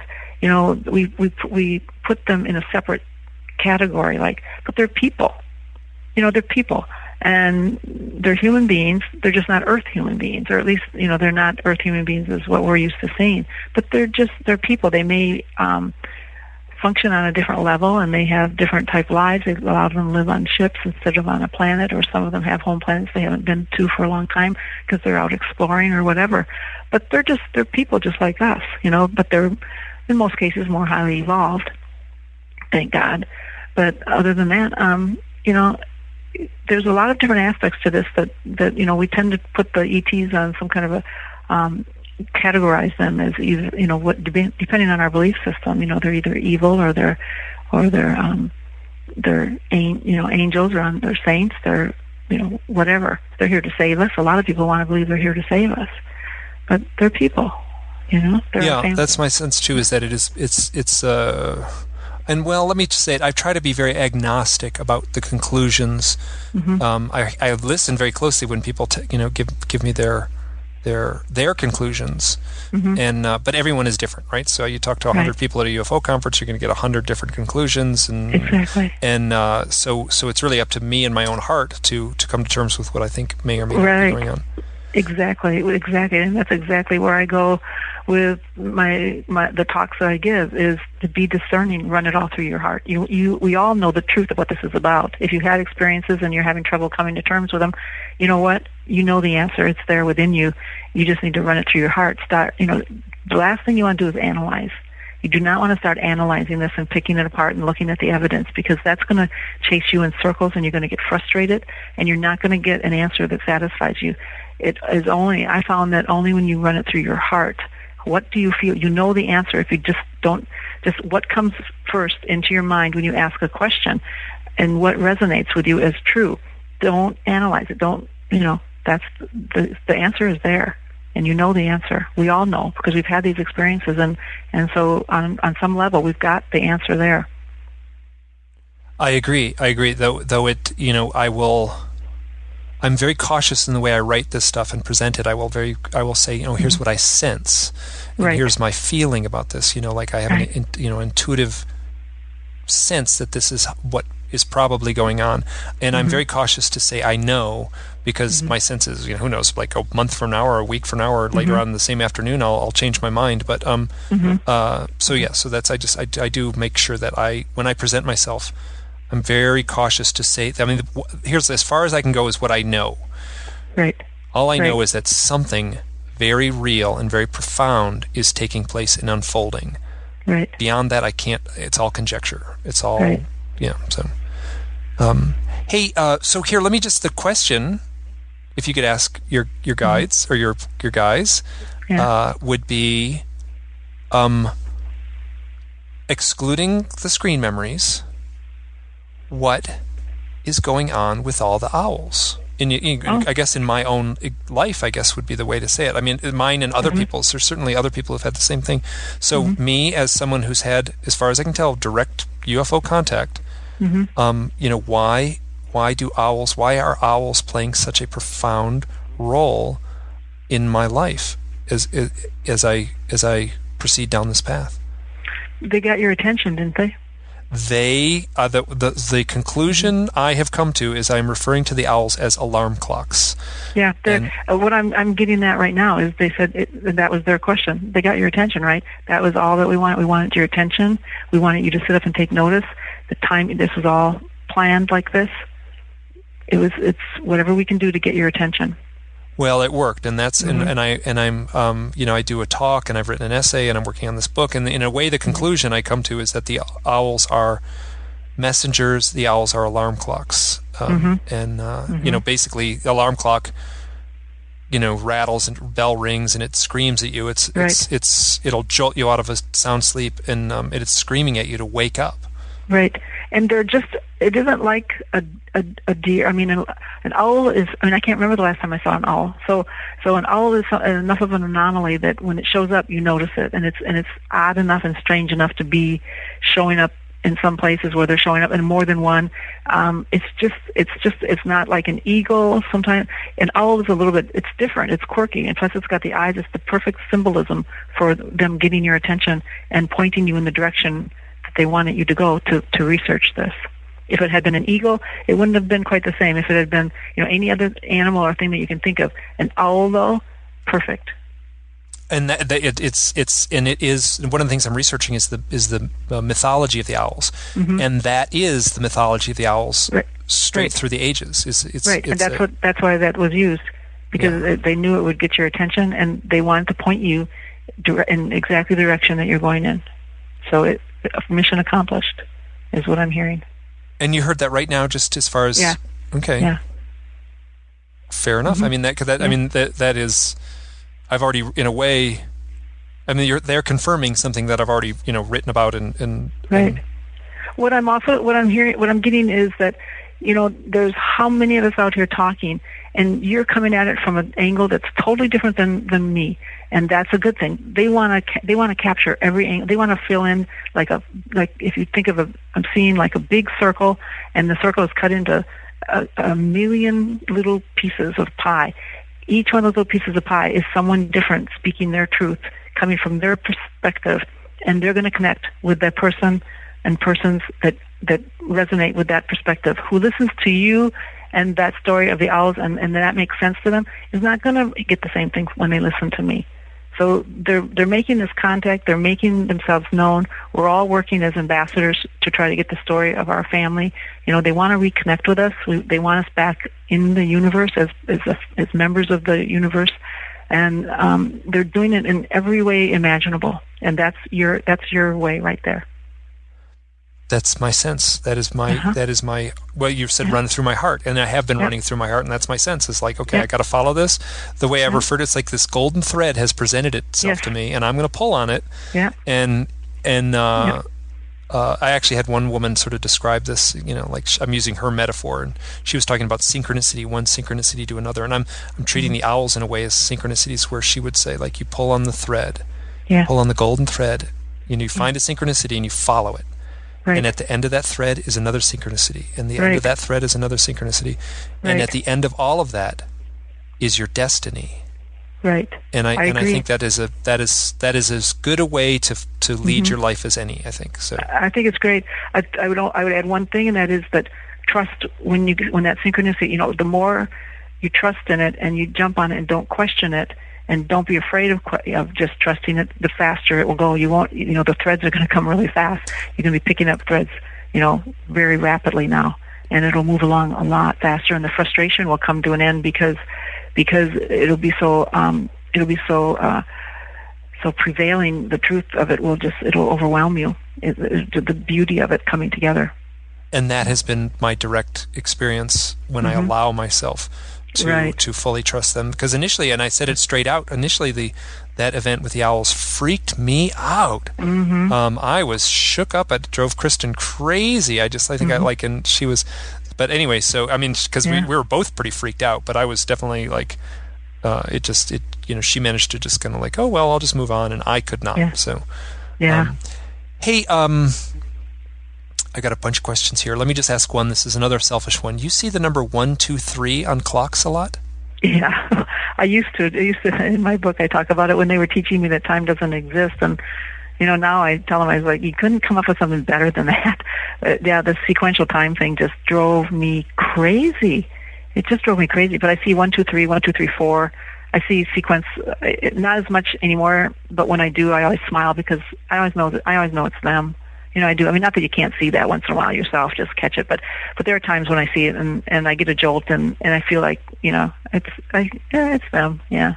That's my sense also, you know, is that Yeah. uh, whether it's them or whether it's like the sort of magical power of synchronicity, you know, that, Right. that all kind of blurs together. There's kind of magic off behind the curtain in a way. Exactly.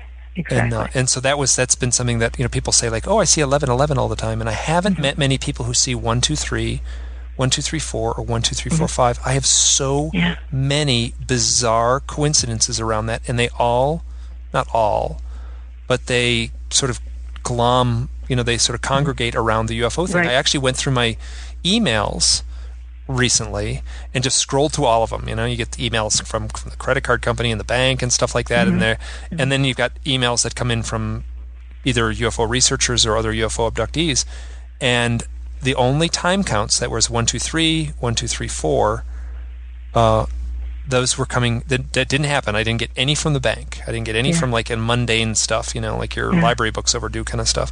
I, I it all came from UFO abductees. you know. yeah. Really. And Yeah. then uh, when I told you earlier when we spoke on the phone, and anyone who listens to this series will be tired of hearing that story, but the story I just told about the the line on the map. Oh yes. When Yeah. I did the original posting, I did a posting where I basically said like, "Oh, I saw this weird thing," and then I looked on a map and there was there was nothing there. You know, there was no Mm-hmm. round building. I did a blog post like in the moment, like as soon as I came to terms with that, um, and that got posted at one two three four twelve thirty four. I didn't realize it until afterwards. And when I saw that, I will tell you that that as Yeah. much as anything in my life, that Yeah. time count was like a confirmation to me. I know it. We do, you know, they do it. We do it. Whatever, however your belief system is. But you know, I like to, I like to say they do that. My guys did that. I always say my guys did that. You know, it's just, it's just another little, you know, ta-da, ta-da. You know, it's, it just points out just how fluid and and how, um, how it's all been planned. I like to say it's all been planned, but it's just it's now I'm I'm changing that to say it's just all very fluid. Life is very fluid. It's an illusionary world we live in, and um, that that helps a lot to to come to terms with the oddness and the very strangeness of this whole thing. It's it's illusionary, and yet it's it's definitely a physical world that we're dealing with. There's no doubt about that. It's, it, you can call it an illusion, and I know it's an illusion. But at the same time, I saw on your site the the you know three prong injection sites, and and my guys are coming and you know they're giving me injections of amino acids and and to my significant other, and so they're concerned with our physical bodies too. You know, so. Um, as a matter of fact, my guys are very concerned with the biological hu- human form. So there's uh, there's a lot of layers to this. There's just a lot. It's a lot to take in. When we spoke on the phone just a few minutes before, or a couple hours, I guess, before we actually t- did this formal interview, um, we went back and forth and we were kind of, you know, laughing a little bit. And at one point you said something and I wrote it down. You said, um, you know, it's a crazy planet you have down there. and I recognize that you said it from, it wasn't, it wasn't from like, I mean, if I said it, I would say it's a crazy planet we have right here. But that's not what you said. It's a crazy planet you have from down there. You were speaking as if you were like, as if your point of view wasn't from someone here on Earth. You were, you were, your point of view was someone looking down at Earth. That's what that was my sense. I know, you know, Mike. I, I'm trying to get away from doing that. I mean, I have some interviews where I I, I slip into that and I do it. Um, I don't do that intentionally because I had somebody point out to me, you know, you're all about oneness, Sherry, and when you separate yourself out as, because I, I I will say things like you humans, are so funny, you know, and or I get a kick out of you humans, and are you Earth humans? You know, what are we going to do with you? Uh, because I'm enough into my into the truth of who I am that, um, and I have always had a certain awareness that that I was different and that I didn't belong here. So now that I know that and am in, and I'm in awareness of that, but I am human. I, I mean, I am. I'm here as a human. Um, I don't have a lot of my um, awareness here, especially now. You know, but I um, the bigger part of me is definitely uh, somewhere else. I, I this is my one and only time on planet Earth. I I came in as a first wave volunteer, and I came from a um, a, a dimension of um, mm, of of unity, uh, you know, consciousness, you know. And so being here has been an odd experience, but I wanted it. I came to be of service. I definitely came to be of assistance to the planet, to Gaia, and I, I did that um, because my people. That's what you know. We serve the planet and we serve humanity as best that we can. We're um, guardians, as it were. So I came here as a volunteer uh, after it, Gaia decided in the linear year of 1945, she made the decision to go into the fifth dimension during this um, Stargate opening that was occurring in, in 2012. And she did made that decision because of the atomic bomb that went off in 1945. And so she was going to uh, be destroyed. Humanity was going to destroy the planet Earth. They had already um, destroyed other planets when they detonated their bombs, and uh, it was it's been so damaging. Um, she's just been, you know, really abused, and it's a hard thing to watch. So no one could blame her. She had held back her own evolution for a long time to try to allow the Earth humans to evolve the point where they could go with her into the next dimension, but it just didn't look like it was going to happen.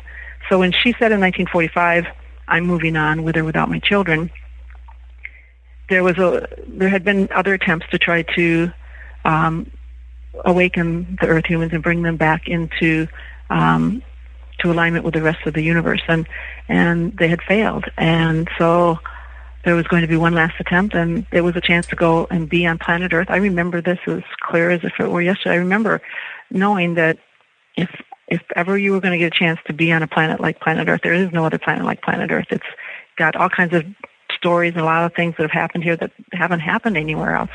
So I I I volunteered and my comrades, the rest of my family, whatever you want to call them, you know, they gave me a hard time about it, but I said I'm I'm going and so um, I campaigned and I did, and I came onto planet Earth in 1950 and um, came in behind the veil and stepped down my vibration to be here along with millions of others who came as volunteers. And we came, I came in as a participant in what's called the hybrid program because the human Earth um, biological entity, the human body, was not going to probably survive the shift that was coming up at the time it didn't look like it was going to happen. So we didn't want to lose that, you know, evolutionary um, body. That it, it was a, a lot of work and time and effort, and we just didn't want that destroyed. So I came in for the purposes of allowing my eggs to be harvested so that we could continue um, the human DNA, Earth human DNA.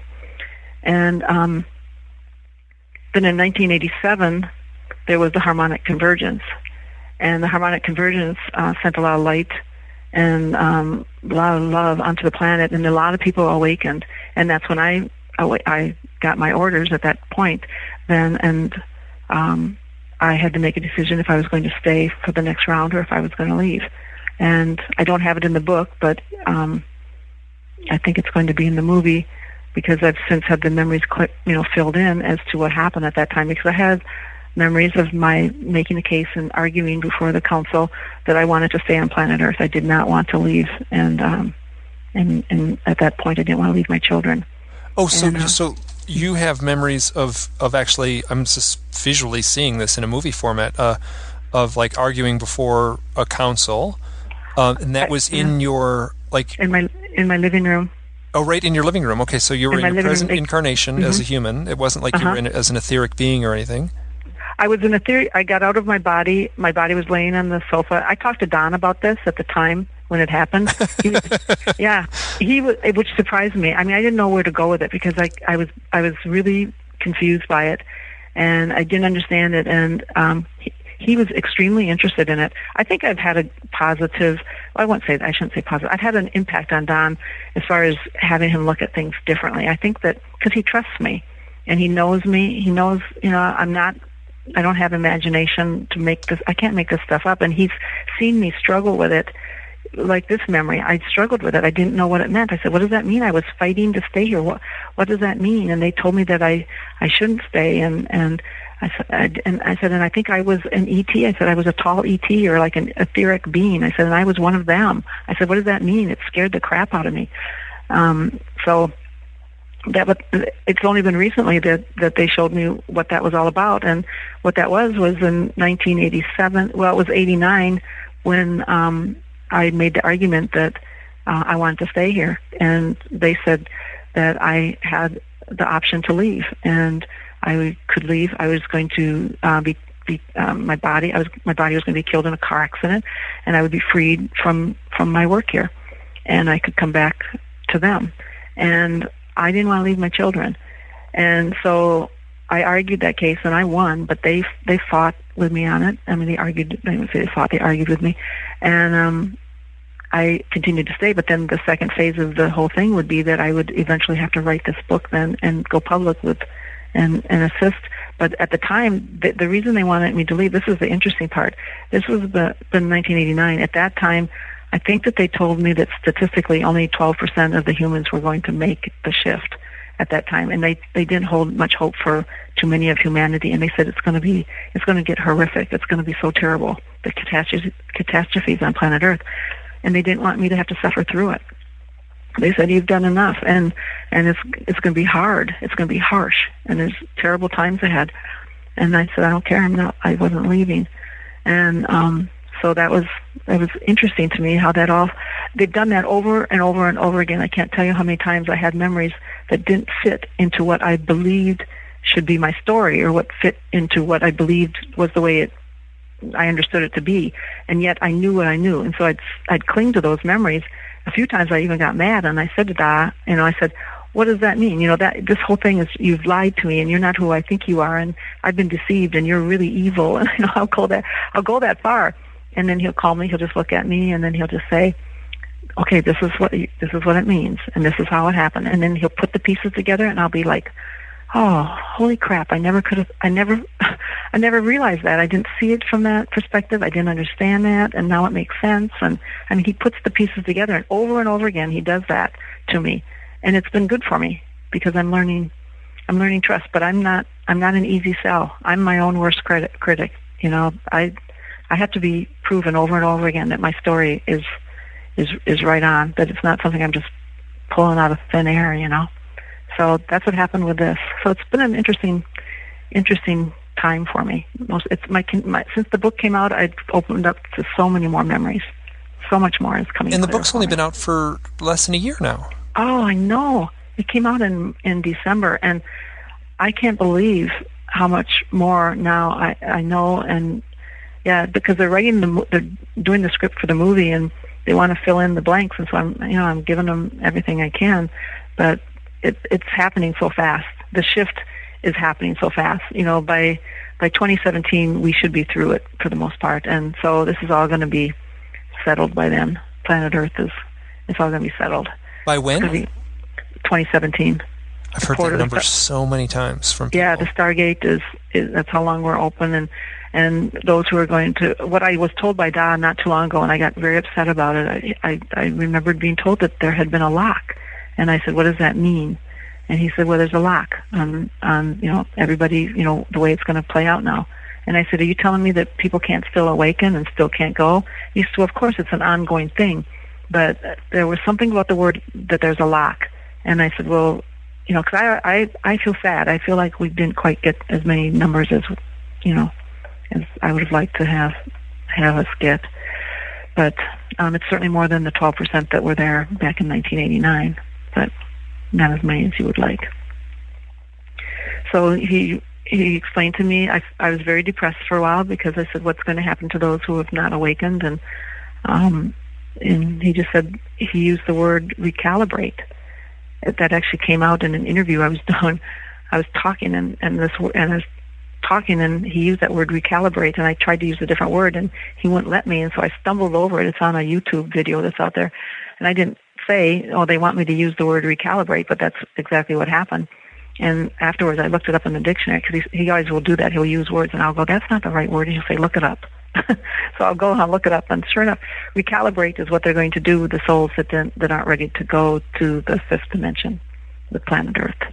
They get recalibrated, which I looked it up, and I guess what it means is that they will go exactly where they're at to the highest point that they are able to be at, at this, you know, where they are healthy and whole and they can continue on their journey of learning. Only but he he reminded me what made me feel good about it and not feel like we failed is that because um, we didn't fail but it's true that those who aren't ready to go to the fifth dimension will continue in their three dimensional um, experience and that's fine but it will be on a world that is not enslaved the way this one is and that just that when he told me that he reminded me of that and I was like oh okay thank God and that's and that's that's fine. There's nothing wrong with that. We, then we didn't fail. And he said, no, there's no failure. There, that's not possible.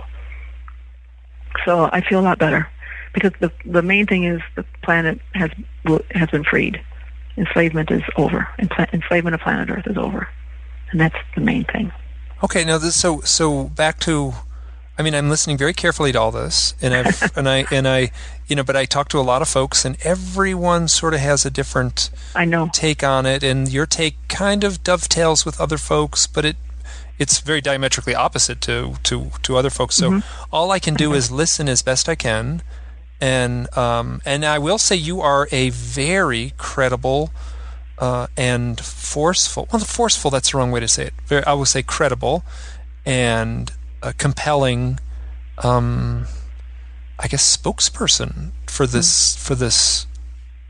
So, and I really respect that. I mean, you you have a mm-hmm. there's you have a very pleasant, uh, very how to say this. I'm just like you you're you're saying things that could easily be in someone else's voice come across as preachy, and they don't come across as preachy at all when, when it comes oh, from thank you. you.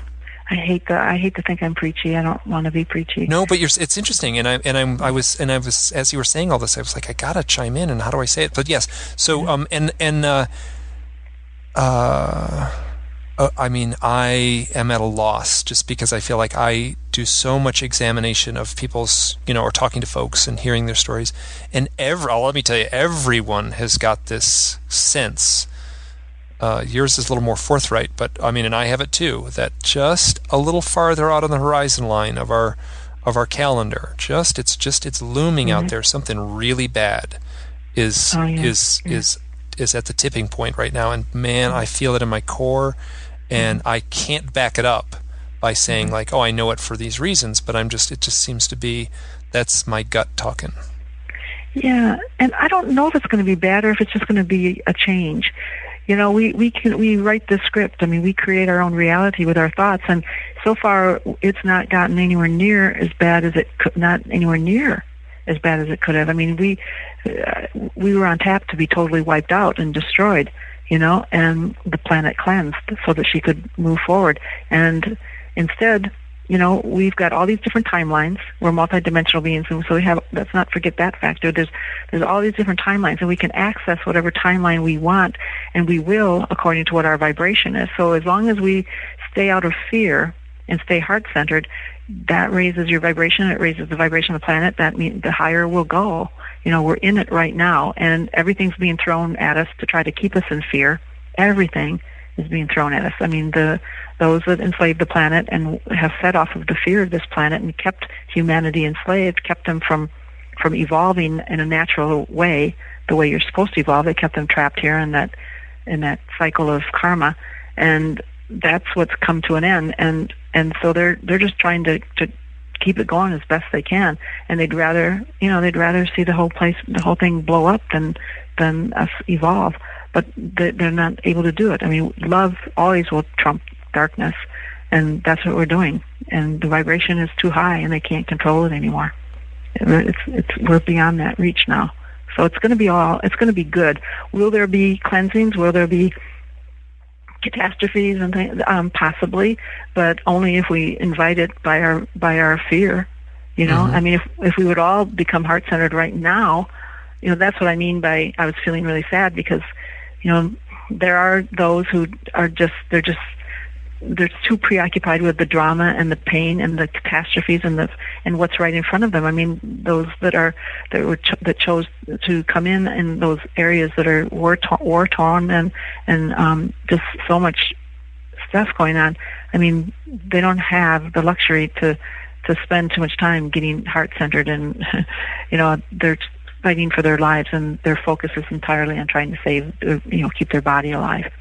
So it's it's an interesting world. And Da, I think he said it best when he told me, when he was teaching me to be a, a light worker, and he said, you know, uh, what's happened on planet Earth is there's been a division that's taken place. You have those that have risen to the point of awareness, their vibration is high, and they're ready to move on, and to, they they understand they don't they no longer need to live in a world where they are dominated and they they know that they can live in a world of, of unity consciousness. They understand their oneness, that they deserve to have that opportunity. Those who want to continue and live in a world of separation, a, a fear-based world, can continue that way, and and that's fine. They can have that experience for as long as they need to, in order to uh, to uh, awaken. So there's no judgment. He always was saying that to me. No judgment in this. It's just a, a matter of what vibration you're at, and wherever you vibrate is where you will go. So um, it's all good you know. But there's been a lot, lot more who have awakened since uh, 1989 when he taught me that. And um, but those who are, at least those who are of the third dimensional vibration, they will go to a third dimensional planet that is one of peace. It's one of peace, and they won't have a body that will sicken and die. It will be, a, it will be a world as as was intended for third dimensional beings. Not all third dimensional planets are a world of duality like the one that's here. Okay. So, yeah. Um, when we spoke on the phone earlier, um, I said um, I was talking about some of my experiences, and I said, "Gosh, you know, these events feel orchestrated, you know, mm-hmm. almost as if a puppet master is pulling the strings." and you and I talked about potentially who that puppet master might be. Yeah, yeah, it's our own self. You know, it's our our unity consciousness and our oneness with our higher self, which a lot, I think a lot of us you know, I've come to the recognition, I think, that, you know, that the, the entity that I refer to as Da, DA, is, is probably, you know, myself, my future self, my higher self, whatever you want to call it. Um, you know, I think a lot of us who have these experiences and and re- and wake up enough to them to remember. And I never thought I was ever going to go here, but I've waken up to the what a lot of the people ahead of me woke up to, which is that the greater portion of who they are is actually on the ship or on another planet. And you send down a smaller aspect of yourself. I call it attention. You know, there's a small part of my attention that's here on uh, in this body on this planet. And that's why I do sometimes start talking and I slip into that into that you earth human kind of thing, you know, kind of separating myself out. And I don't mean to separate myself out because we are ultimately all one. And we are like puppets. We are like we're playing like a it's like a if, when you look at life from a much higher perspective you see that we that what's going on here is like a game. And it's very much like a game. And it's it's a holographic universe. And it's just it's just like it's a game. And and our higher selves or those what we call the ETs or whatever you want to call them uh, you know they're watching it they're watching us and they're they're observing it through us and it is a lot like being a puppet only we have a, we're a puppet that has a certain amount of free will, we have some choices we can make. Always have choices. Yeah, and the way I say it is, is that like it seems like we're, you know, a script. You know, we're we're right. we're reading from the script, and the script has already been written, or know. you know, it's or the it's playing out so cleanly as a script. Sometimes, like, wow, I just it, now that I look back at my life, it's it's all oh. staged out. You know, one chapter after another, and these lessons that I learned each chapter along the way. And exactly. Wait till you're old. I don't think you're as old as I am. Wait till you're as old as I am, and you can really see it. If the synchronicities that it's just it's amazing to me. I mean, I feel like I must have sat down. you know, I feel like I sat down and scripted it out every little detail. There, I didn't miss a single point. It's all it's all been lined up perfectly. That's why I don't. I never waste my time worrying. what am I going to worry about? It's been all scripted and taken care of up to this point. Why would I worry that I that I stopped taking care of you know the end? You know, I don't know how it's going to end, um, but I don't worry about that. I'm you know going to you know, have a terrible kind of an in- ending. You know that I need to worry about anything. It's all it's all laid out mm-hmm. definitely. Yeah. yeah. it's it's interesting, and as far as like the the the puppet master being ourselves, mm-hmm. um, I told you this, and I'll repeat it here. I don't think I've spoken about this yet in any of the. This is interesting because I, I had a, a, few months ago, well, maybe just a little over a month ago, I had a uh, past life regression hypnotherapy session. Mm-hmm. Wasn't looking into any of the the UFO stuff at all. Just basically, I've had these kind of emotional issues, depression and isolation, mm-hmm. and and uh, that I'll go through. And I just like, God, I need to deal with this. And I've had a few people along the way say, Oh, you know, you should do a past life regression thing and it presented itself, and I met a therapist, uh, and and uh, I said, well, I'm going to do it. So um, anyway, the the the events that the events that unfolded in the hypnotherapy session were extremely, you know, they weren't really that vivid. I would get little snapshots, mm-hmm. and um, and the the therapist would ask very simple questions: What's happening now? You know, who is this? What mm-hmm. are you seeing? And then I would answer without any hesitation, and and uh, I think a few points I got wrong, mm-hmm. but I think also that the story that emerged was so like operatic in its giant broad strokes that I have to think that the story that emerged is is not necessarily a real event, but more a metaphoric story right. that was created specifically to force me to examine my own you know oh, issues. Yeah.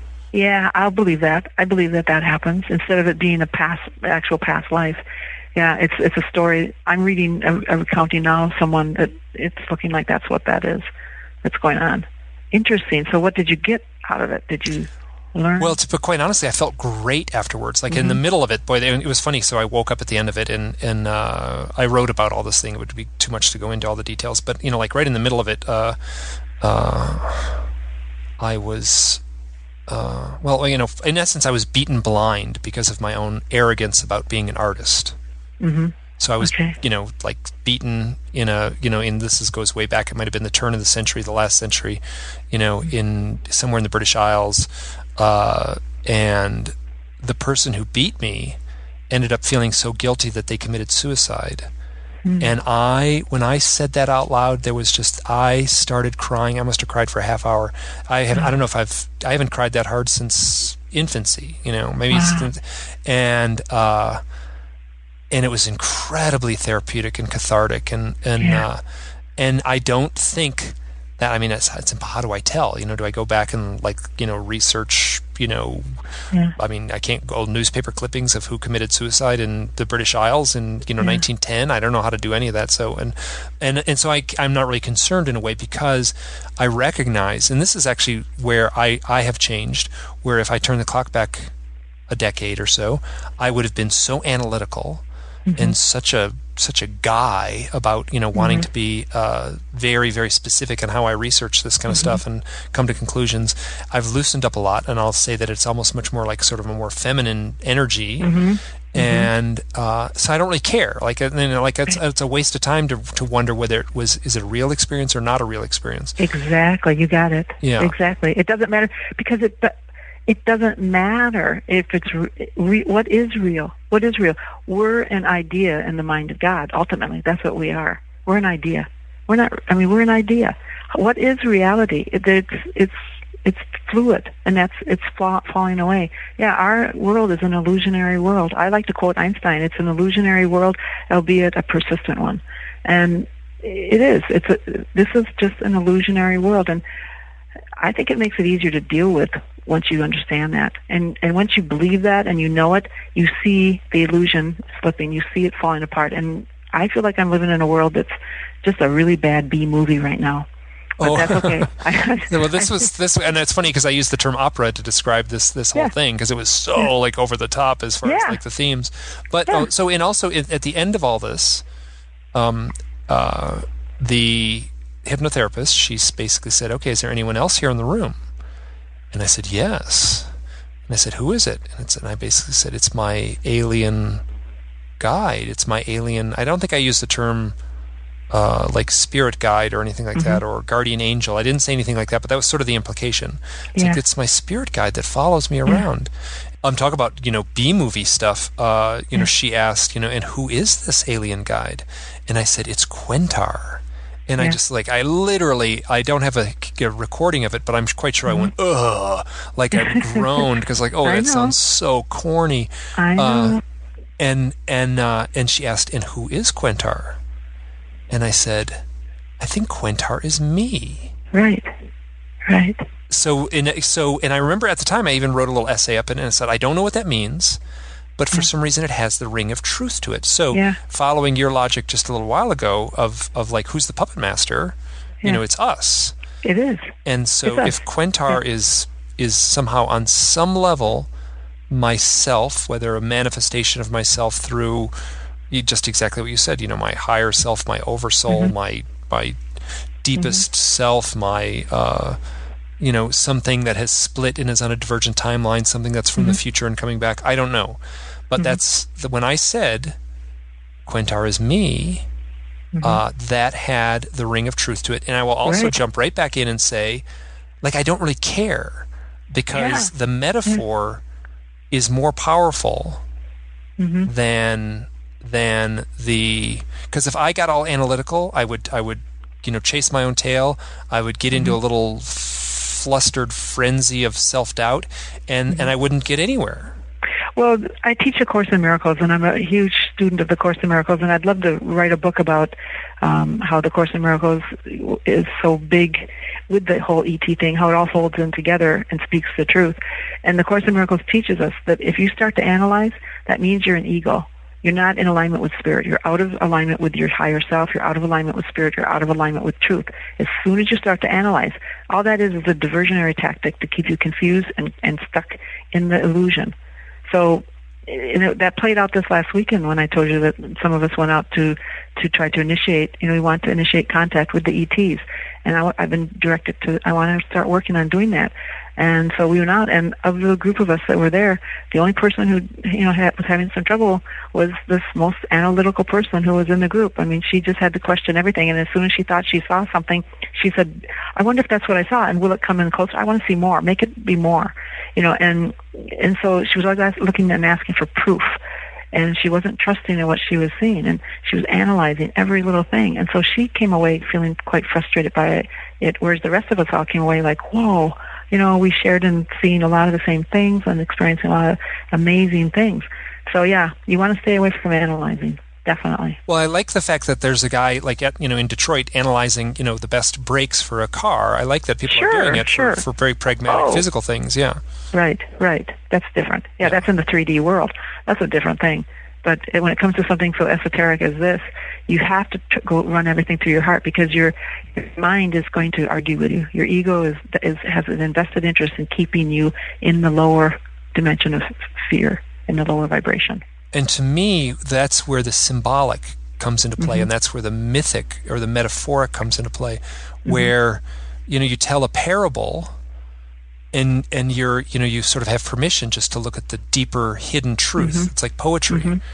Um, right. where you know someone tells a UFO contact event, and then the the nuts and bolts researchers will will get all in a tizzy. Mm-hmm. You know, saying like, "Well, this doesn't make any sense, and this can't be like this, and how can an owl be four feet tall, and that kind of stuff." You know, know. so uh, and yes, so, so yes, I'm in complete a complete alignment. Now, I have a question that I had actually highlighted, mm-hmm. and uh, you answered it for me, and I just want to press you on, on a little bit on this. You, so my question was, which you answered with uh, you know, uh, without me asking. So my question would have been, you reference A Course in Miracles in your book, uh-huh. and then my next sentence was, do you see this as intertwined at all with this UFO stuff? It it really is. For me, it was huge, and I do feel drawn to, to actually write a book um, to to go deeper into it because I feel like the Course in Miracles is um, is is going to answer a lot of questions for people as changes happen and and and this whole planet goes into fast forward. And they're going to look, be starting to look at their belief systems and, and they're wondering where what's going to what are they going to put underneath them to hold on to to believe in? Because the world of illusion is going to drop away and So the Course in Miracles for me was my saving grace for the whole ET experience. At the end of the day, the Course in Miracles teaches you can't be a victim. Nothing happens to you without your consent. And I wanted so bad to believe that, but it took me a while to to get there because the evidence when I was analyzing it showed me that I was a victim. After all, weren't they coming for me? They were dragging me from my bed, from my car, from my backyard, from wherever. And didn't I have the marks on my body to prove it? And certainly I was a victim, and I, I literally clung to it for a while because I, it was the truth, and, and it, I was supported by the UFO community in that belief. As soon as I started to look at it differently, and it was presented to me that I was not a victim, I wanted to believe it. You know, I want. It felt like somebody had thrown me a life raft that I was that I was drowning, and somebody th- threw out you know something for me to to to grab hold of, and I wanted to grab hold of it, but it I just I didn't know how how it would make sense. I didn't. It didn't seem like I could. It seemed like I was grasping at straws, like I was buying into it just to buy into it because it felt good. I needed proof. How do you not be a victim? How is it that this could be happening to me and you tell me I'm not a victim? Well, little by little, the layers peeled away, and it was done so beautifully over the course of my life I, I only regret that it took so long, but apparently, you know, I'm I am um, I'm a hard sell, and it took a long time for me to to accept. But it happened in I had just miracle after miracle, and it was a beautiful thing the way that it revealed itself to me, um, and it happened as I was writing the book toward the end of the book. Because I tell you, when I started out writing that book, it came out of me. Those first chapters that I wrote, I was still in the victim mindset. I was. You could tell it if you if you read it and you and you read it. You, that's why I think I'm able to take you on the journey as you read through the book because I believed I was a victim at that point. I wasn't 100% sure that I wasn't. I, I wanted to believe I wasn't, but I couldn't figure out how how could the story be changed to make it so I wasn't.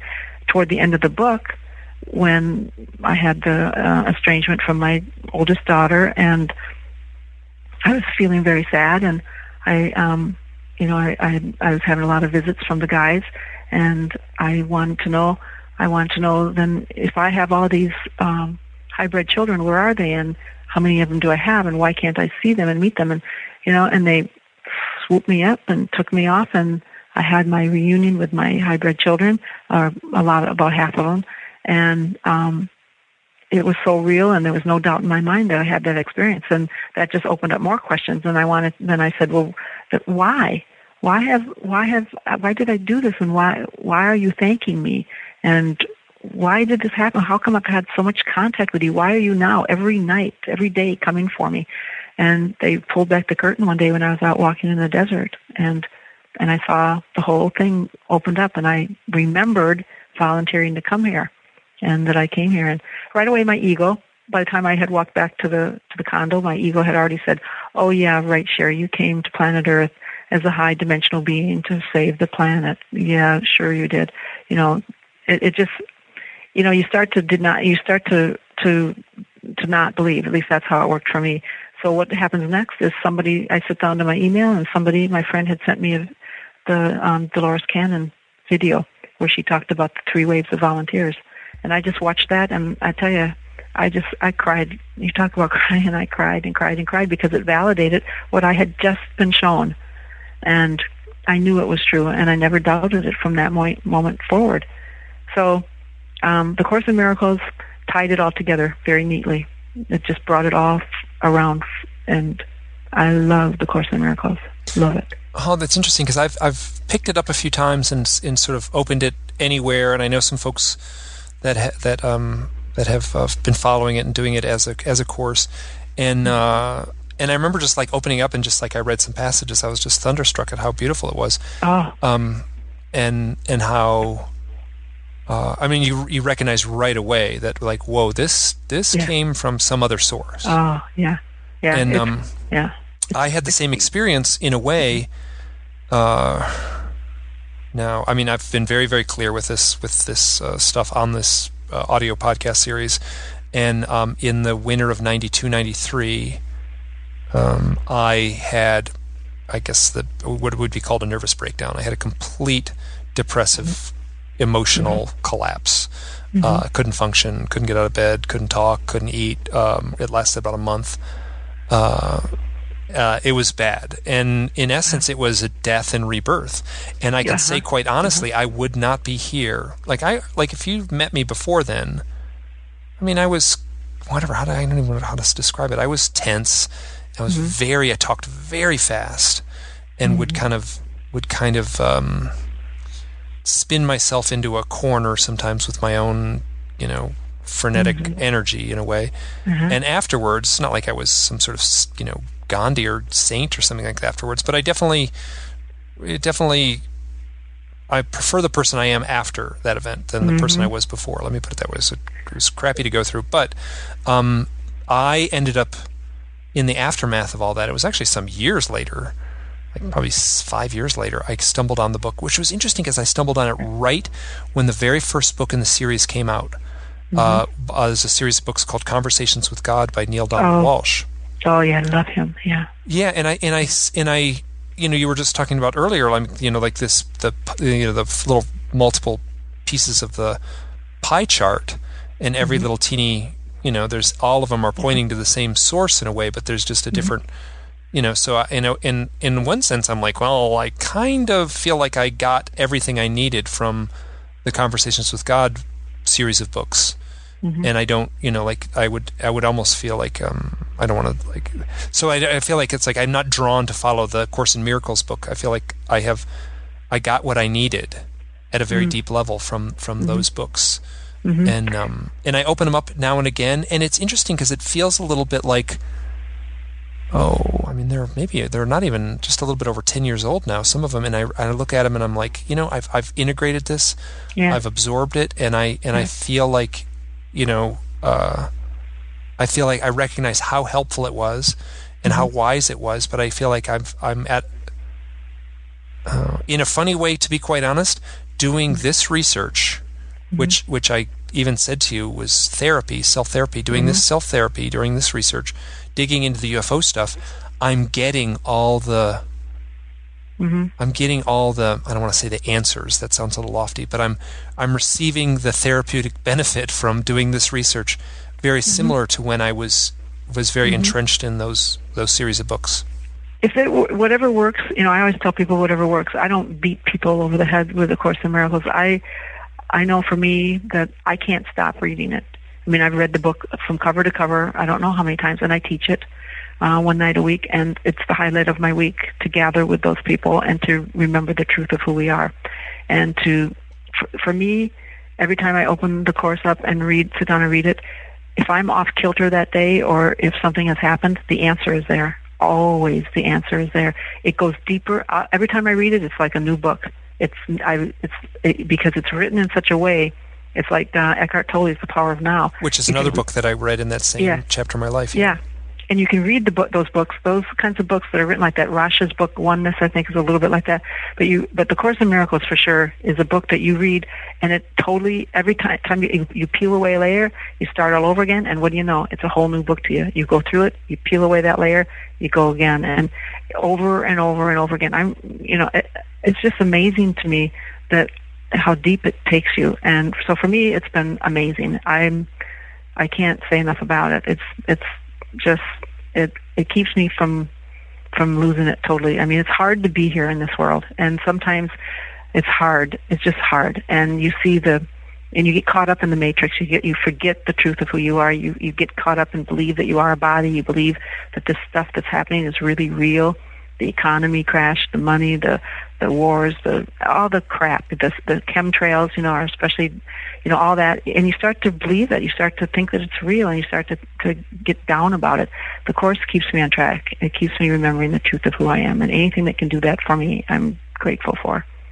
So, in the book, uh, you talk about uh, information that was given to you, and the what you refer to it as the three important things to know. Right. And what are those? Yeah, the, the that was the name of the book initially, um, but we changed it. But the three important things to know, they started teaching me those when I was really little. And the number one most important thing is the lesson of oneness. We are all one with our Creator.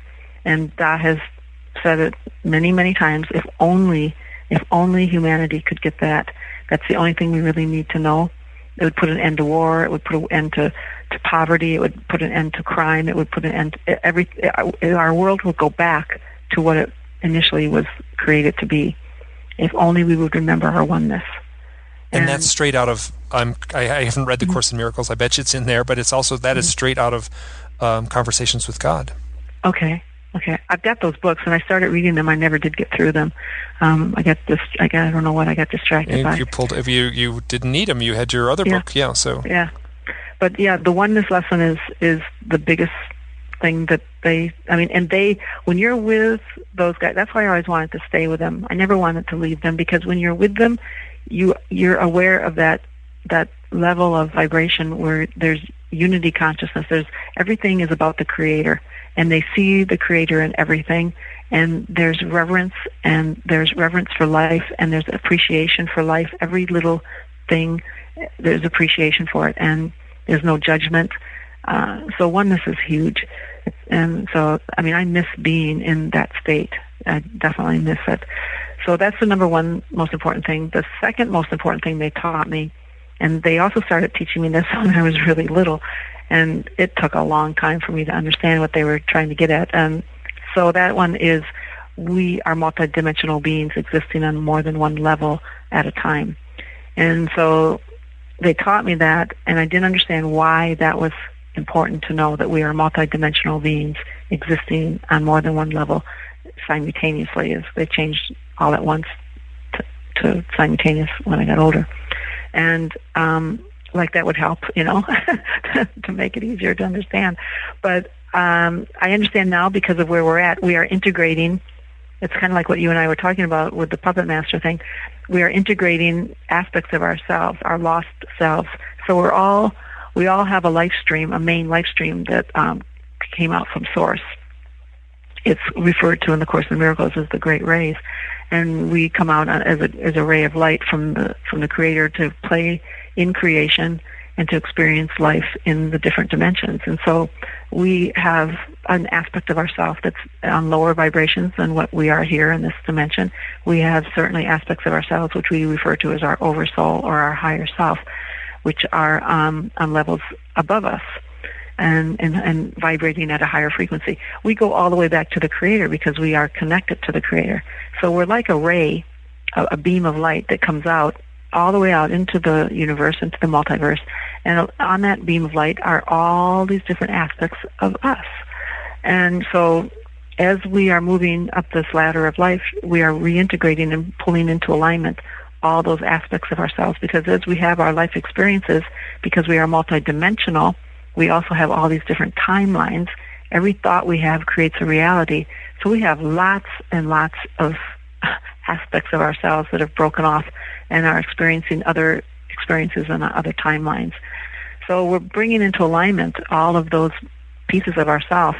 It's a very hard concept to try to to teach, and I don't think I do a very good job of it in the book, but I tried.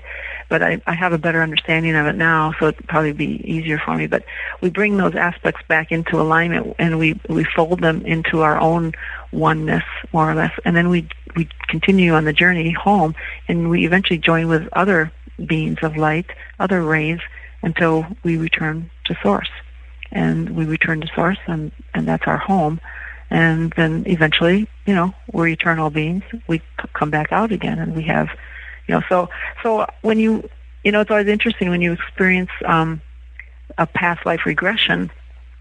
That's why I like the way that you explained it, Mike, because I kind of smile at that because it we're all one, and you can tap into any past life that you want. In all honesty, you can tap into one that is like part of that singular life stream that you are riding on right now but you can also tap into any any life stream. I mean, because we're all one, so we can all tap in and experience another, what seems to be another person's life, and have that experience as our own because it is our own on on some level because of our oneness. There's no separation. So anyway, so that's the second most important thing to know. The third most important thing is, which is much more functional and useful in this dimension, and that was monitor your thoughts. And they taught me that when I was quite young, and that one I got, and that was probably the easiest one for me to get to watch and observe my thoughts and to know that they are that we're able to direct them and control them and keep them on a higher level.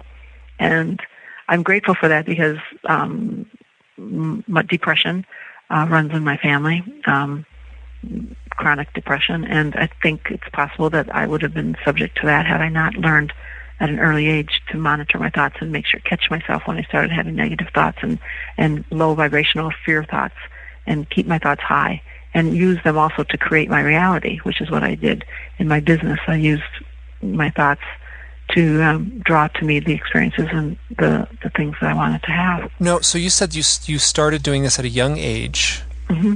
Yeah. Now, but then you also say that you didn't have any conscious memory of the UFO contact experience until I know, I know. So how did that seep in? Did they did how did those yeah. Yeah. how did that how did that lesson get learned if you didn't have the direct interaction somehow or the remembered interaction, let me put it that way?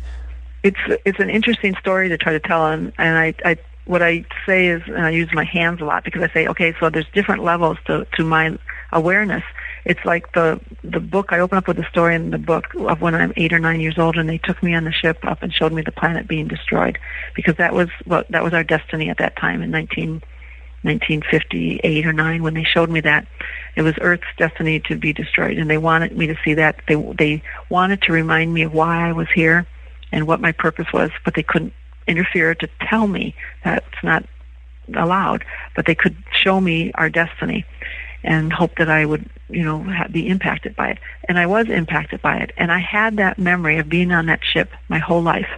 I had it. I talked about it. I wouldn't. I refused to go to California. I wouldn't go to California because I was so sure that it was going to drop off into the ocean. When I finally went there with my husband in 1990 something, I I held my breath all the time we were there, and I fought the idea of going there because I I had a fear of being there. I remembered clearly having that shown to me what did I think it was? I said it, I would say it was a dream, but it wasn't a dream. I would say I didn't know what it was. I just knew I had the memory of having seen that. But what would I? Ha- I never would have explained it as being on a UFO on a ship, and yet that's exactly what it was. What it was. I don't know how to explain it, and it's, it's the same thing with these lessons that I was taught. I I learned them, and I integrated them into my life, but I didn't know where I learned them. I I think I, if someone would have asked me point blank, maybe I would have, I don't know if I would have said Sunday school. I was taken off to Sunday school, but I used to, I used to, you know, ask questions. I didn't really believe what I was being taught in Sunday school either. So I'm not sure, I wouldn't have known where I learned it. I would just say it's just one of those things you know. Just like guilt. You know, I used to say things like, you know, why do you feel guilty? And and my friend would say, "Well, I did something that you know I shouldn't have done, and so I feel guilty about it." And I say, "Well, then why did you do it if you were going to feel guilty if you knew it was wrong?" Well, because I wanted to do it. And so then I would say, "Well, then if you did it in conscious awareness that you wanted to do it, it's a choice that you made. Then why do you proceed to make yourself feel bad about it? Why do you self, why do you punish yourself?" I never understood guilt, and I still don't understand it. It's not something that that I get and so it's just it's a kind of a it's a bleed over from where I came from before. So I have these different things, and it depends. I can play in the matrix, and I can be just as earthy and human as the next person, but I'm I have an awareness about me when I do that. If I'm playing at being a human, I'm watching myself from a different level, and I'm going, "Oh, look at that!" You know, you know, she's being judgmental she's she's playing the game of being human, and that's what humans do. They judge and they they talk about other humans, you know. And and uh, but I'm very much aware that what I'm doing is not who I am. You know, it's playing the game, playing a role. I had to work at being human. Yeah. So, you know. Um. Couple things. Uh. I just I just wrote this down here. The the title of your book, Forgotten Promise. Mm-hmm and then the title of my blog is Hidden Experience. Oh, I can't help but see those as almost saying the same thing. Yeah. yeah. Because it is. It, it relates back to the question you just asked. We have a life, and it was very disturbing for me. We have a life that we've lived that we're just waking up to it. I lived, my real life was my life with my guys. You know, the times that I was with them, the hours on the ships, the times I was with them, that was my real life. When I would be dropped back off, in the book I talk about how I always go to the mirror and look into the mirror and look into my eyes and try to remember where was I, you know, where, who am I? Where was I just now? You know, that's, you know, so that's why we refer, that's why it's a, it's like a secret. It's a, it's there, but it's not there. And we're trying to get, we're trying to grab it and it's elusive. It is elusive. And that has actually mm-hmm. been the whole, it's, it's very, so I, when I created this blog, it's kind of a funny story. I've, I feel very strongly that I'm not exaggerating when I say the blog the writing that I've been doing and the public writing, let me put it that way, uh, about my own insecurities and and and challenges coming to terms with this. The blog like followed my coming to terms with this. So the blog mm-hmm. uh, initially going starting in March of 2009 up until today, I feel like I'm a little more at peace than I was then. And you you don't have to, you don't have to read between the lines of what I wrote uh, initially on the blog. I mean, you can tell that I'm stressed out yeah. and mixed up. But I, I, uh, I, the the uh, I I could say this. I don't think I'm exaggerating. That the blog, the the the the blog came about from an outside source. I felt yeah. compelled or impelled mm-hmm. from an outside source to create this. And I remember just sitting down. I'm like, good grief, I got to think of, you know, because there's a little box, you know, you create your blog, mm-hmm. these little boxes. What is the title mm-hmm. of your mm-hmm. blog? And I'm yeah. like, crap, I got to name it something. I just, tick, tick, tick, tick, I just typed in hidden experience and it accepted it and I moved on. And I never really dwelled on that. I never thought about it. It was almost like hitting the tennis ball back over the net, you know? Um, mm-hmm. uh, I didn't, I just reacted and just, and just, uh, you know, it wasn't I didn't dwell on it or think about it. So yes, so and that has been the. I mean, my sense is that I something has gone on behind the curtain that I am not fully aware of. I am very cautious about the hypnosis process. Mm-hmm. I'm well, my thought is I'm gonna I'm gonna milk this as much as I can possibly milk it and dig as deep as I can without hypnosis, mm-hmm. and then I'll go ahead and and and do hypnosis and mm-hmm. then I'm quite certain I know enough about myself that I'd be skeptical of whatever came up anyway. Right. I would probably like treat it as metaphoric mm-hmm. rather than literal. But mm-hmm. um, but my sense is that something has gone on that I am unaware of behind the curtain. Oh yeah. Oh, absolutely. I mean, I have that even now. You know, as much awareness as I have, and I, I strive and I work toward conscious contact with my guys. I still, the last message I had from them on that subject was that I still needed to open my pineal gland. I still needed to, even all the work they've done with raising my vibration and, and everything is that, you know, I'm still in this, in this fourth dimensional world and it's a world of density and they can't, they can only come down so far to meet me. And I there, that's why I, I go, I go at night now. I go in my etheric body, which is something I used to scoff at. I used to I used to also point and say, you know, I go physically. I go during the day. you know, my abductions are real. But now, um, now I realize, you know, to go at night and leave my body behind is a is a smoother, easier way to do it, and I'm able to just join and, and be there in that realm, in that form, and it works a lot easier for me to do that. But it's we're, we do we have um we have other lives that we're living and we just we don't even have a clue this world that we live in down here on this planet is not the truth of who we are and what we see and what we're experiencing it's again i'll say it's an illusion and it's not real our real life is is somewhere else and we're just not we're, we're just starting to wake up to it but I'll say that the, that the illusion is so seductive. You know, the oh, illusion is. is. so like there's uh-huh. so many th- you know you're being pulled in all these directions and what you're supposed to want what you really want and right. and yeah. Oh yeah it's very it, it's it's easy to buy into it and it's, e- that's why the course in miracles is important to me because it keeps me on track with remembering the truth. Otherwise this whole um, subject you know talking on it the, to the extent that I talk on it and answering emails and questions, it's easy to go a little loopy with it. You know, you can go too far with it and it can be it can consume you. It can become too much of your life. And um, every now and then, I have to remember I'm here for the other reason, which is I came yes to be of service, but I also came to experience. I want it to be human. I want it before the third dimensional Earth human fell away and was no more. I wanted to be one of those lucky ones who got to experience it. And so I'm here to experience it. And so back in 1989, when I re-upped and I got my way and I was allowed to stay, they gave me a 20-year reprieve, and they said, "Go be a human." and experience it. We're going to watch through your eyes, but go be a human and and and taste it all, sample it all, do it all, and I did, you know. And I had 20 years of just being a human, and what a it was fun, you know. And I just I I lived a pretty normal life for 20 years without any contact. When it was time back, and then in 2009, when it was time to go to work, you know, then different story. Then Ooh, wait a minute. So so 2009, time to go to work. What does that mean? um, that's when Doc, when Doc came back into my life after being gone for um, um, you know around 20 years. He showed up in my bedroom that night, and and he and I was very calm when he showed up, and literally physically there he was sitting on my bed, and I said, "What are you What are you doing back here?" And he said, "Well, you know what what we told you. is you know don't you remember the Earth was going through the changes? Well, those changes have started, and there's work to be done." And I said, "Oh, okay." I, you know, I had forgotten. You know, I was very immersed in my life and the drama of being human. But and, and you do you have a date of that when that happened? Um, I asked for a have it- reason.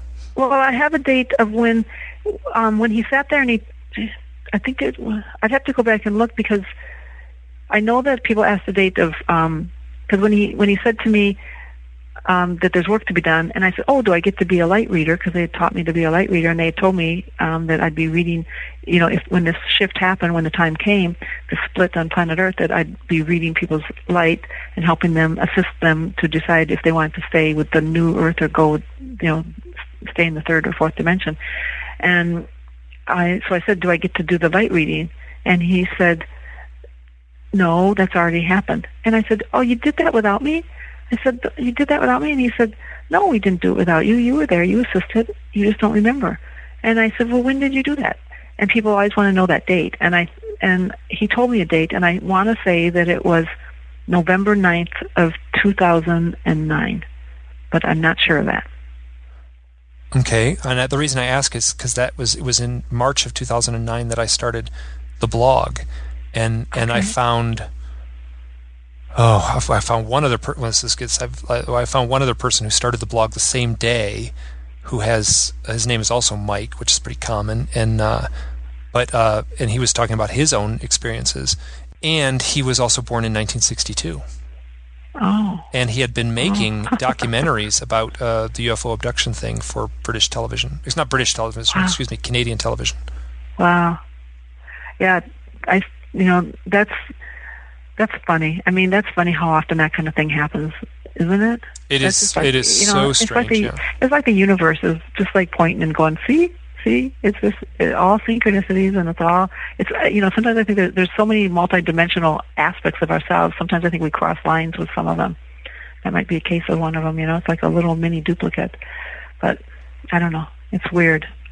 Hey, um, uh, this is we've been going at it for two hours now. I'll let, let me just ask a few quick questions here at the end here. So, uh, so uh, as I proceed forward with all this stuff, I am. I got to be honest. I I don't want to cast judgment on. I mean, I, I sit with people a lot and hear their stories. I hear people who have beautiful, powerful, angelic stories. I hear people who have dark, creepy nightmare stories Oh, uh, and I and I and both, you know, both uh, sides of that divergent coin. I feel these people are being very honest is the way they share it. Mhm. Um, what would you say to the people who are having the terribly traumatic and negative UFO experiences? Well, I would say to them that we create our own reality, and that I, I mean I'm falling back on the Course in Miracles in all honesty, but but I I say it from my own experiences. My experiences were very terrifying and fearful to me, as long as I was coming from a place of fear myself, which is a place where you don't have understanding, and so. I, if it's a fearful experience, it could be because they're in fear and they're projecting that out, and so that's what the, they're getting reflected back to them. Now, are there fearful? I've had some um, mil labs, some some military abductions. They, you know, they they um, mixed some in with my ET experiences, and those definitely have a different flavor to them, and they are not they are not good. But I I don't allow those anymore. Just like the Men in Black, I I don't allow them. So if your experiences are fearful to you, it's incumbent upon the person to work at raising their own vibration and moving themselves out of fear. Because life in general reflects back to you whatever you put out. So if you're having fearful thoughts and you have fear, you're going to life is going to be fearful for you. I mean, it just is the way that it works in this world. So they have to find a way to release that fear and and and let go of any negativity and try their best to raise their vibration by being heart centered you raise your vibration by releasing fear and, and living through your heart. And I know that, you know, th- those people who are having really horrific experiences, what they believe to be, you know, demons and those kinds of experiences are going to laugh at that and say, yeah, right. But I, there's no other advice to give them because there's, there is, if they're having true ET experiences and they feel very negative, I, I just, I can't relate to them. I can just say that, um, they, they will feel, feel fearful until they decide that to look at it from a different perspective. And it, I would say that start reading more positive, filling your mind with more positive um, thoughts by reading uplifting things and and more beneficial things. Maybe studying the Course in Miracles or studying taking a, a spiritual path that is in you know one that is to take you toward oneness or enlightenment, which is the best way to do it. You know, I just and those people who you know are on the other end of the spectrum, that's that's fine. You know that that it's all angelic and great.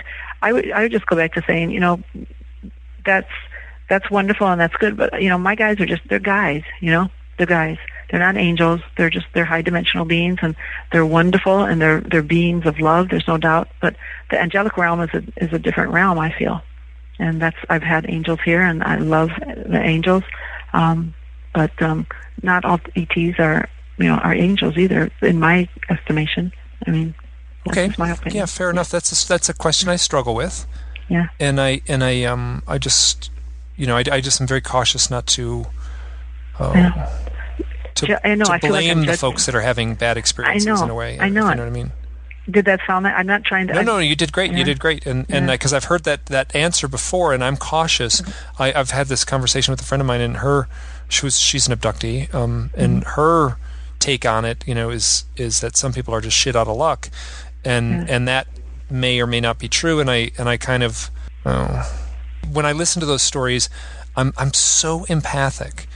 Like mm-hmm. when I listen to people's stories, I get so drawn in, and it just like I get I, like the the their story becomes my world.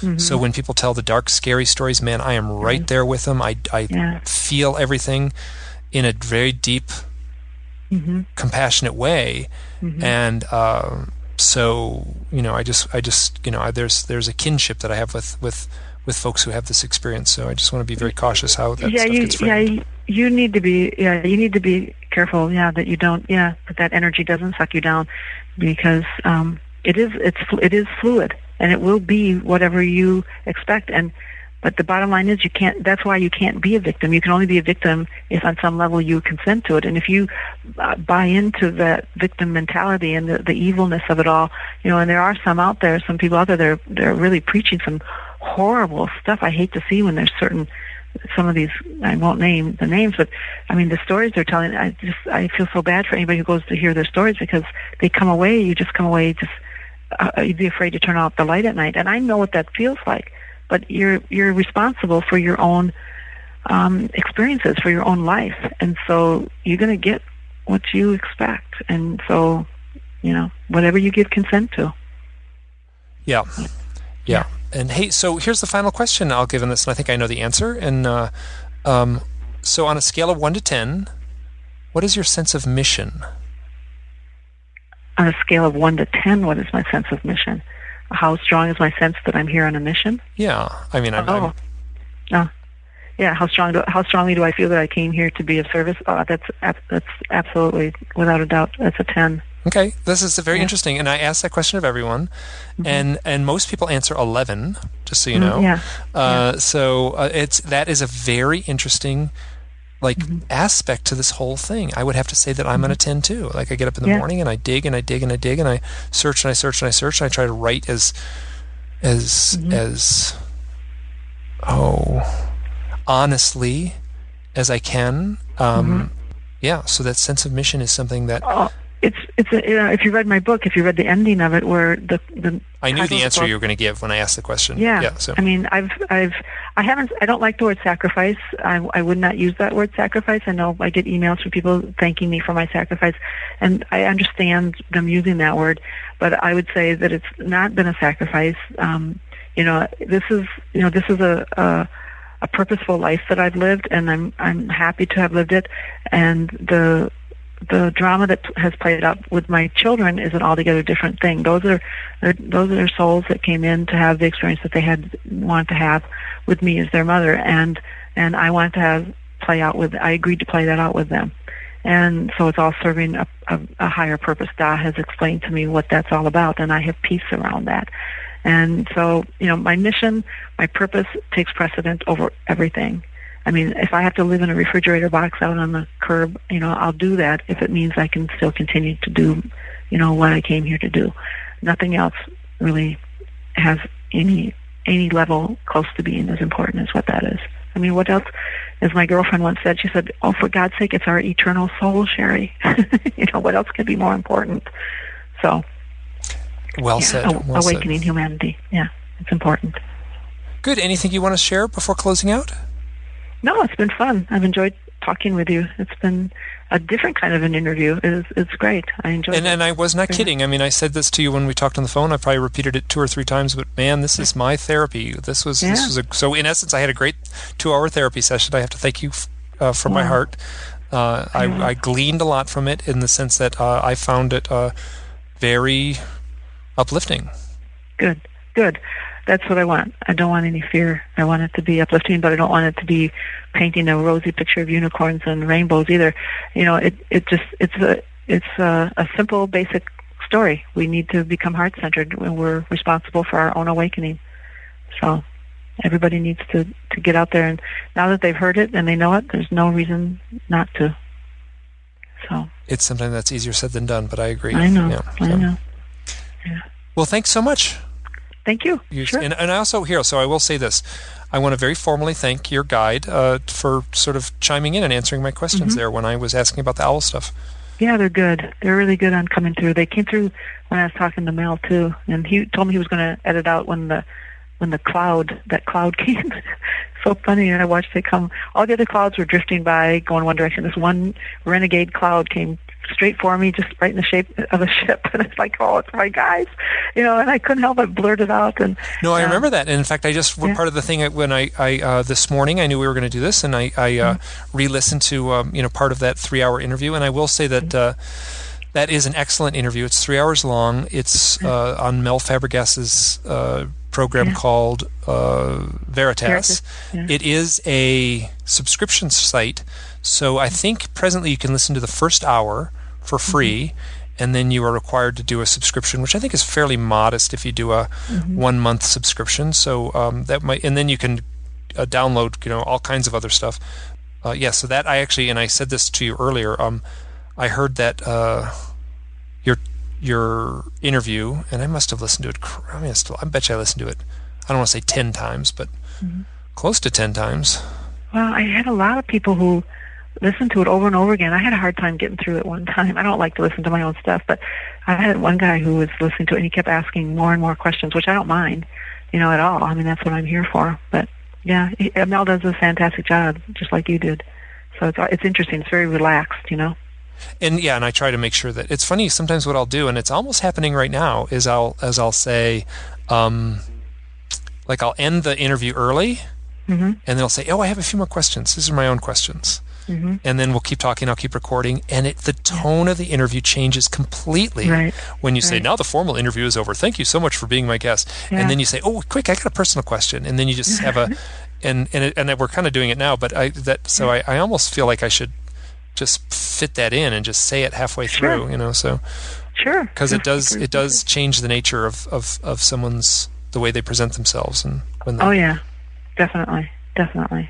Well, otherwise you you're kind of guarding a little bit. You don't want to say like I was worried I was offending people. I, I don't want to get preachy. I don't want to get holier than thou. I don't want to be like in a state of separation or anything. But at the same time, sometimes you know I have friends who are on the same mission, you know, and, and I love it when they talk. I was with one this last week and I love it when he said, I came here to do something very important. I don't know what it is yet. I'm not clear on it. Oh God, very, you're quoting me. That I'm keep going, but I mean, I feel like, I feel like I walk yeah. around with that, like that yeah. little tape loop in my head. Yeah.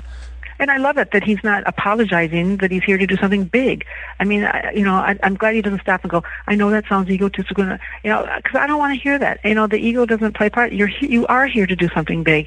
You know, we all have a mission every every soul on the planet came here to to play a part, to you know, to do their part and to to do the role they're doing, whether it's positive, negative, or otherwise, uh, you know, or just to participate in the awakening. But everybody has a part to play, so we do have that all have that sense of having a mission. It's just to what degree have we tapped into it, and how how much are we devoted to to fulfilling it, you know? So it's an individual thing. Hi, this is Mike. I am chiming in during the editing process here. Um, the formal uh, interview with Sherry is over, and now what you're listening to is, I guess, the informal part where we're just uh, chatting about a few things. I have cleaned this up. I did edit out a few points. Uh, nothing really that much different than what we had talked about uh, in the main part of the interview. Just uh, some things that involved people who have not given their permission to be uh, talked about publicly. So I have cleaned that up and I have snipped that out, and I'm putting in a little audio tone so you know where uh, where the editing has happened. Uh, if things sound a little bit disjointed, that is because uh, just some has some stuff has been snipped out, and you'll hear that uh, with a little audio tone. Here we go.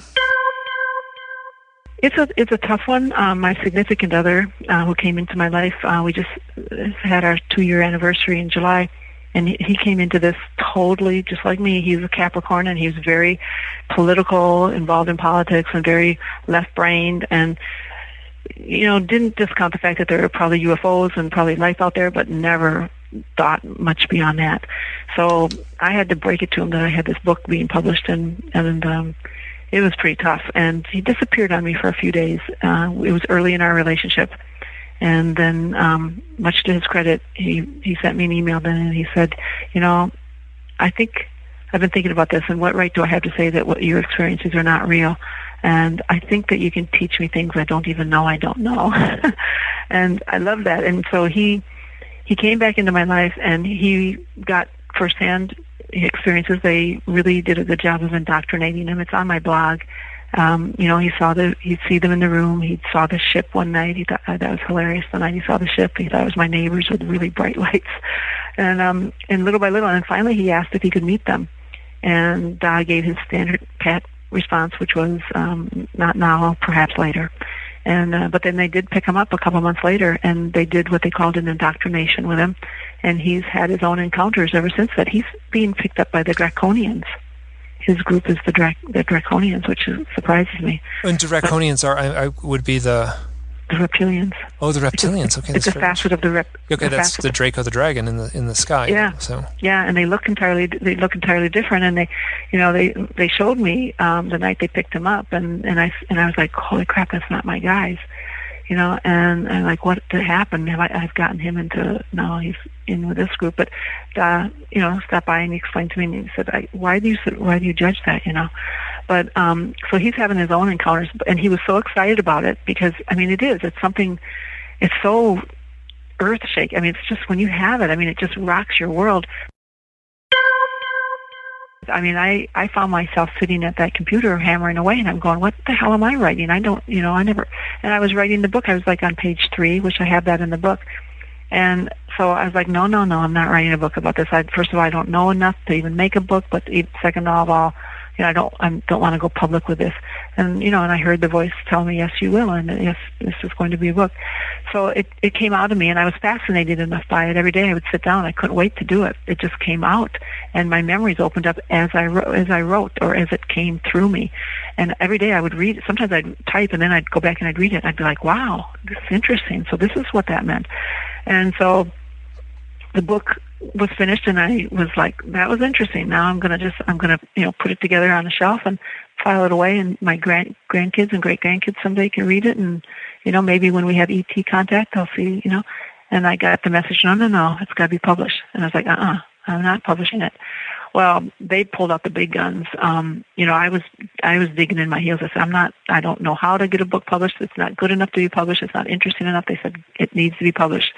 Well, I go to a guy who does Reiki, and he when he works on me, he always tells me that there's angels, and I have a lot of ETs that come in, and and he tells me how much they send my love and how appreciative they are. Well, I went to him and he gave me the message. He said, "You'll never guess who came by today." He said, "When I was working on you," he said the room was filled with angels and ETs, and he said one of the angels was Archangel Gabriel, and he said she has a message for you, and the message is that book is to be published, and don't worry about it, just do it. And I said, "Oh my God!" And she said, "You're an ambassador for the Galactics." And I was like, "Oh," I said, "Will, do you know what this is going to do to my life if that's true?" So I went home and I I Googled how to publish a book. I Googled how to do a, a book um, proposal. And so I kind of slammed it together. I mean, I was like, don't have time to do this and I don't want to do this. And so I just put it together very grudgingly. And I, and then I got a book that told me, you know, I, it just fell into place. I sent it off to six different publishers and, um, I heard from one almost immediately who said they wanted it. So I went with them, and um, he was my first publisher, and he was guiding me. And then I got word that I was supposed to go with, Del- with Dolores Cannon, and I was like, well, how am I supposed to make that happen? Well, what do you know? She calls me, and she says, I want your book.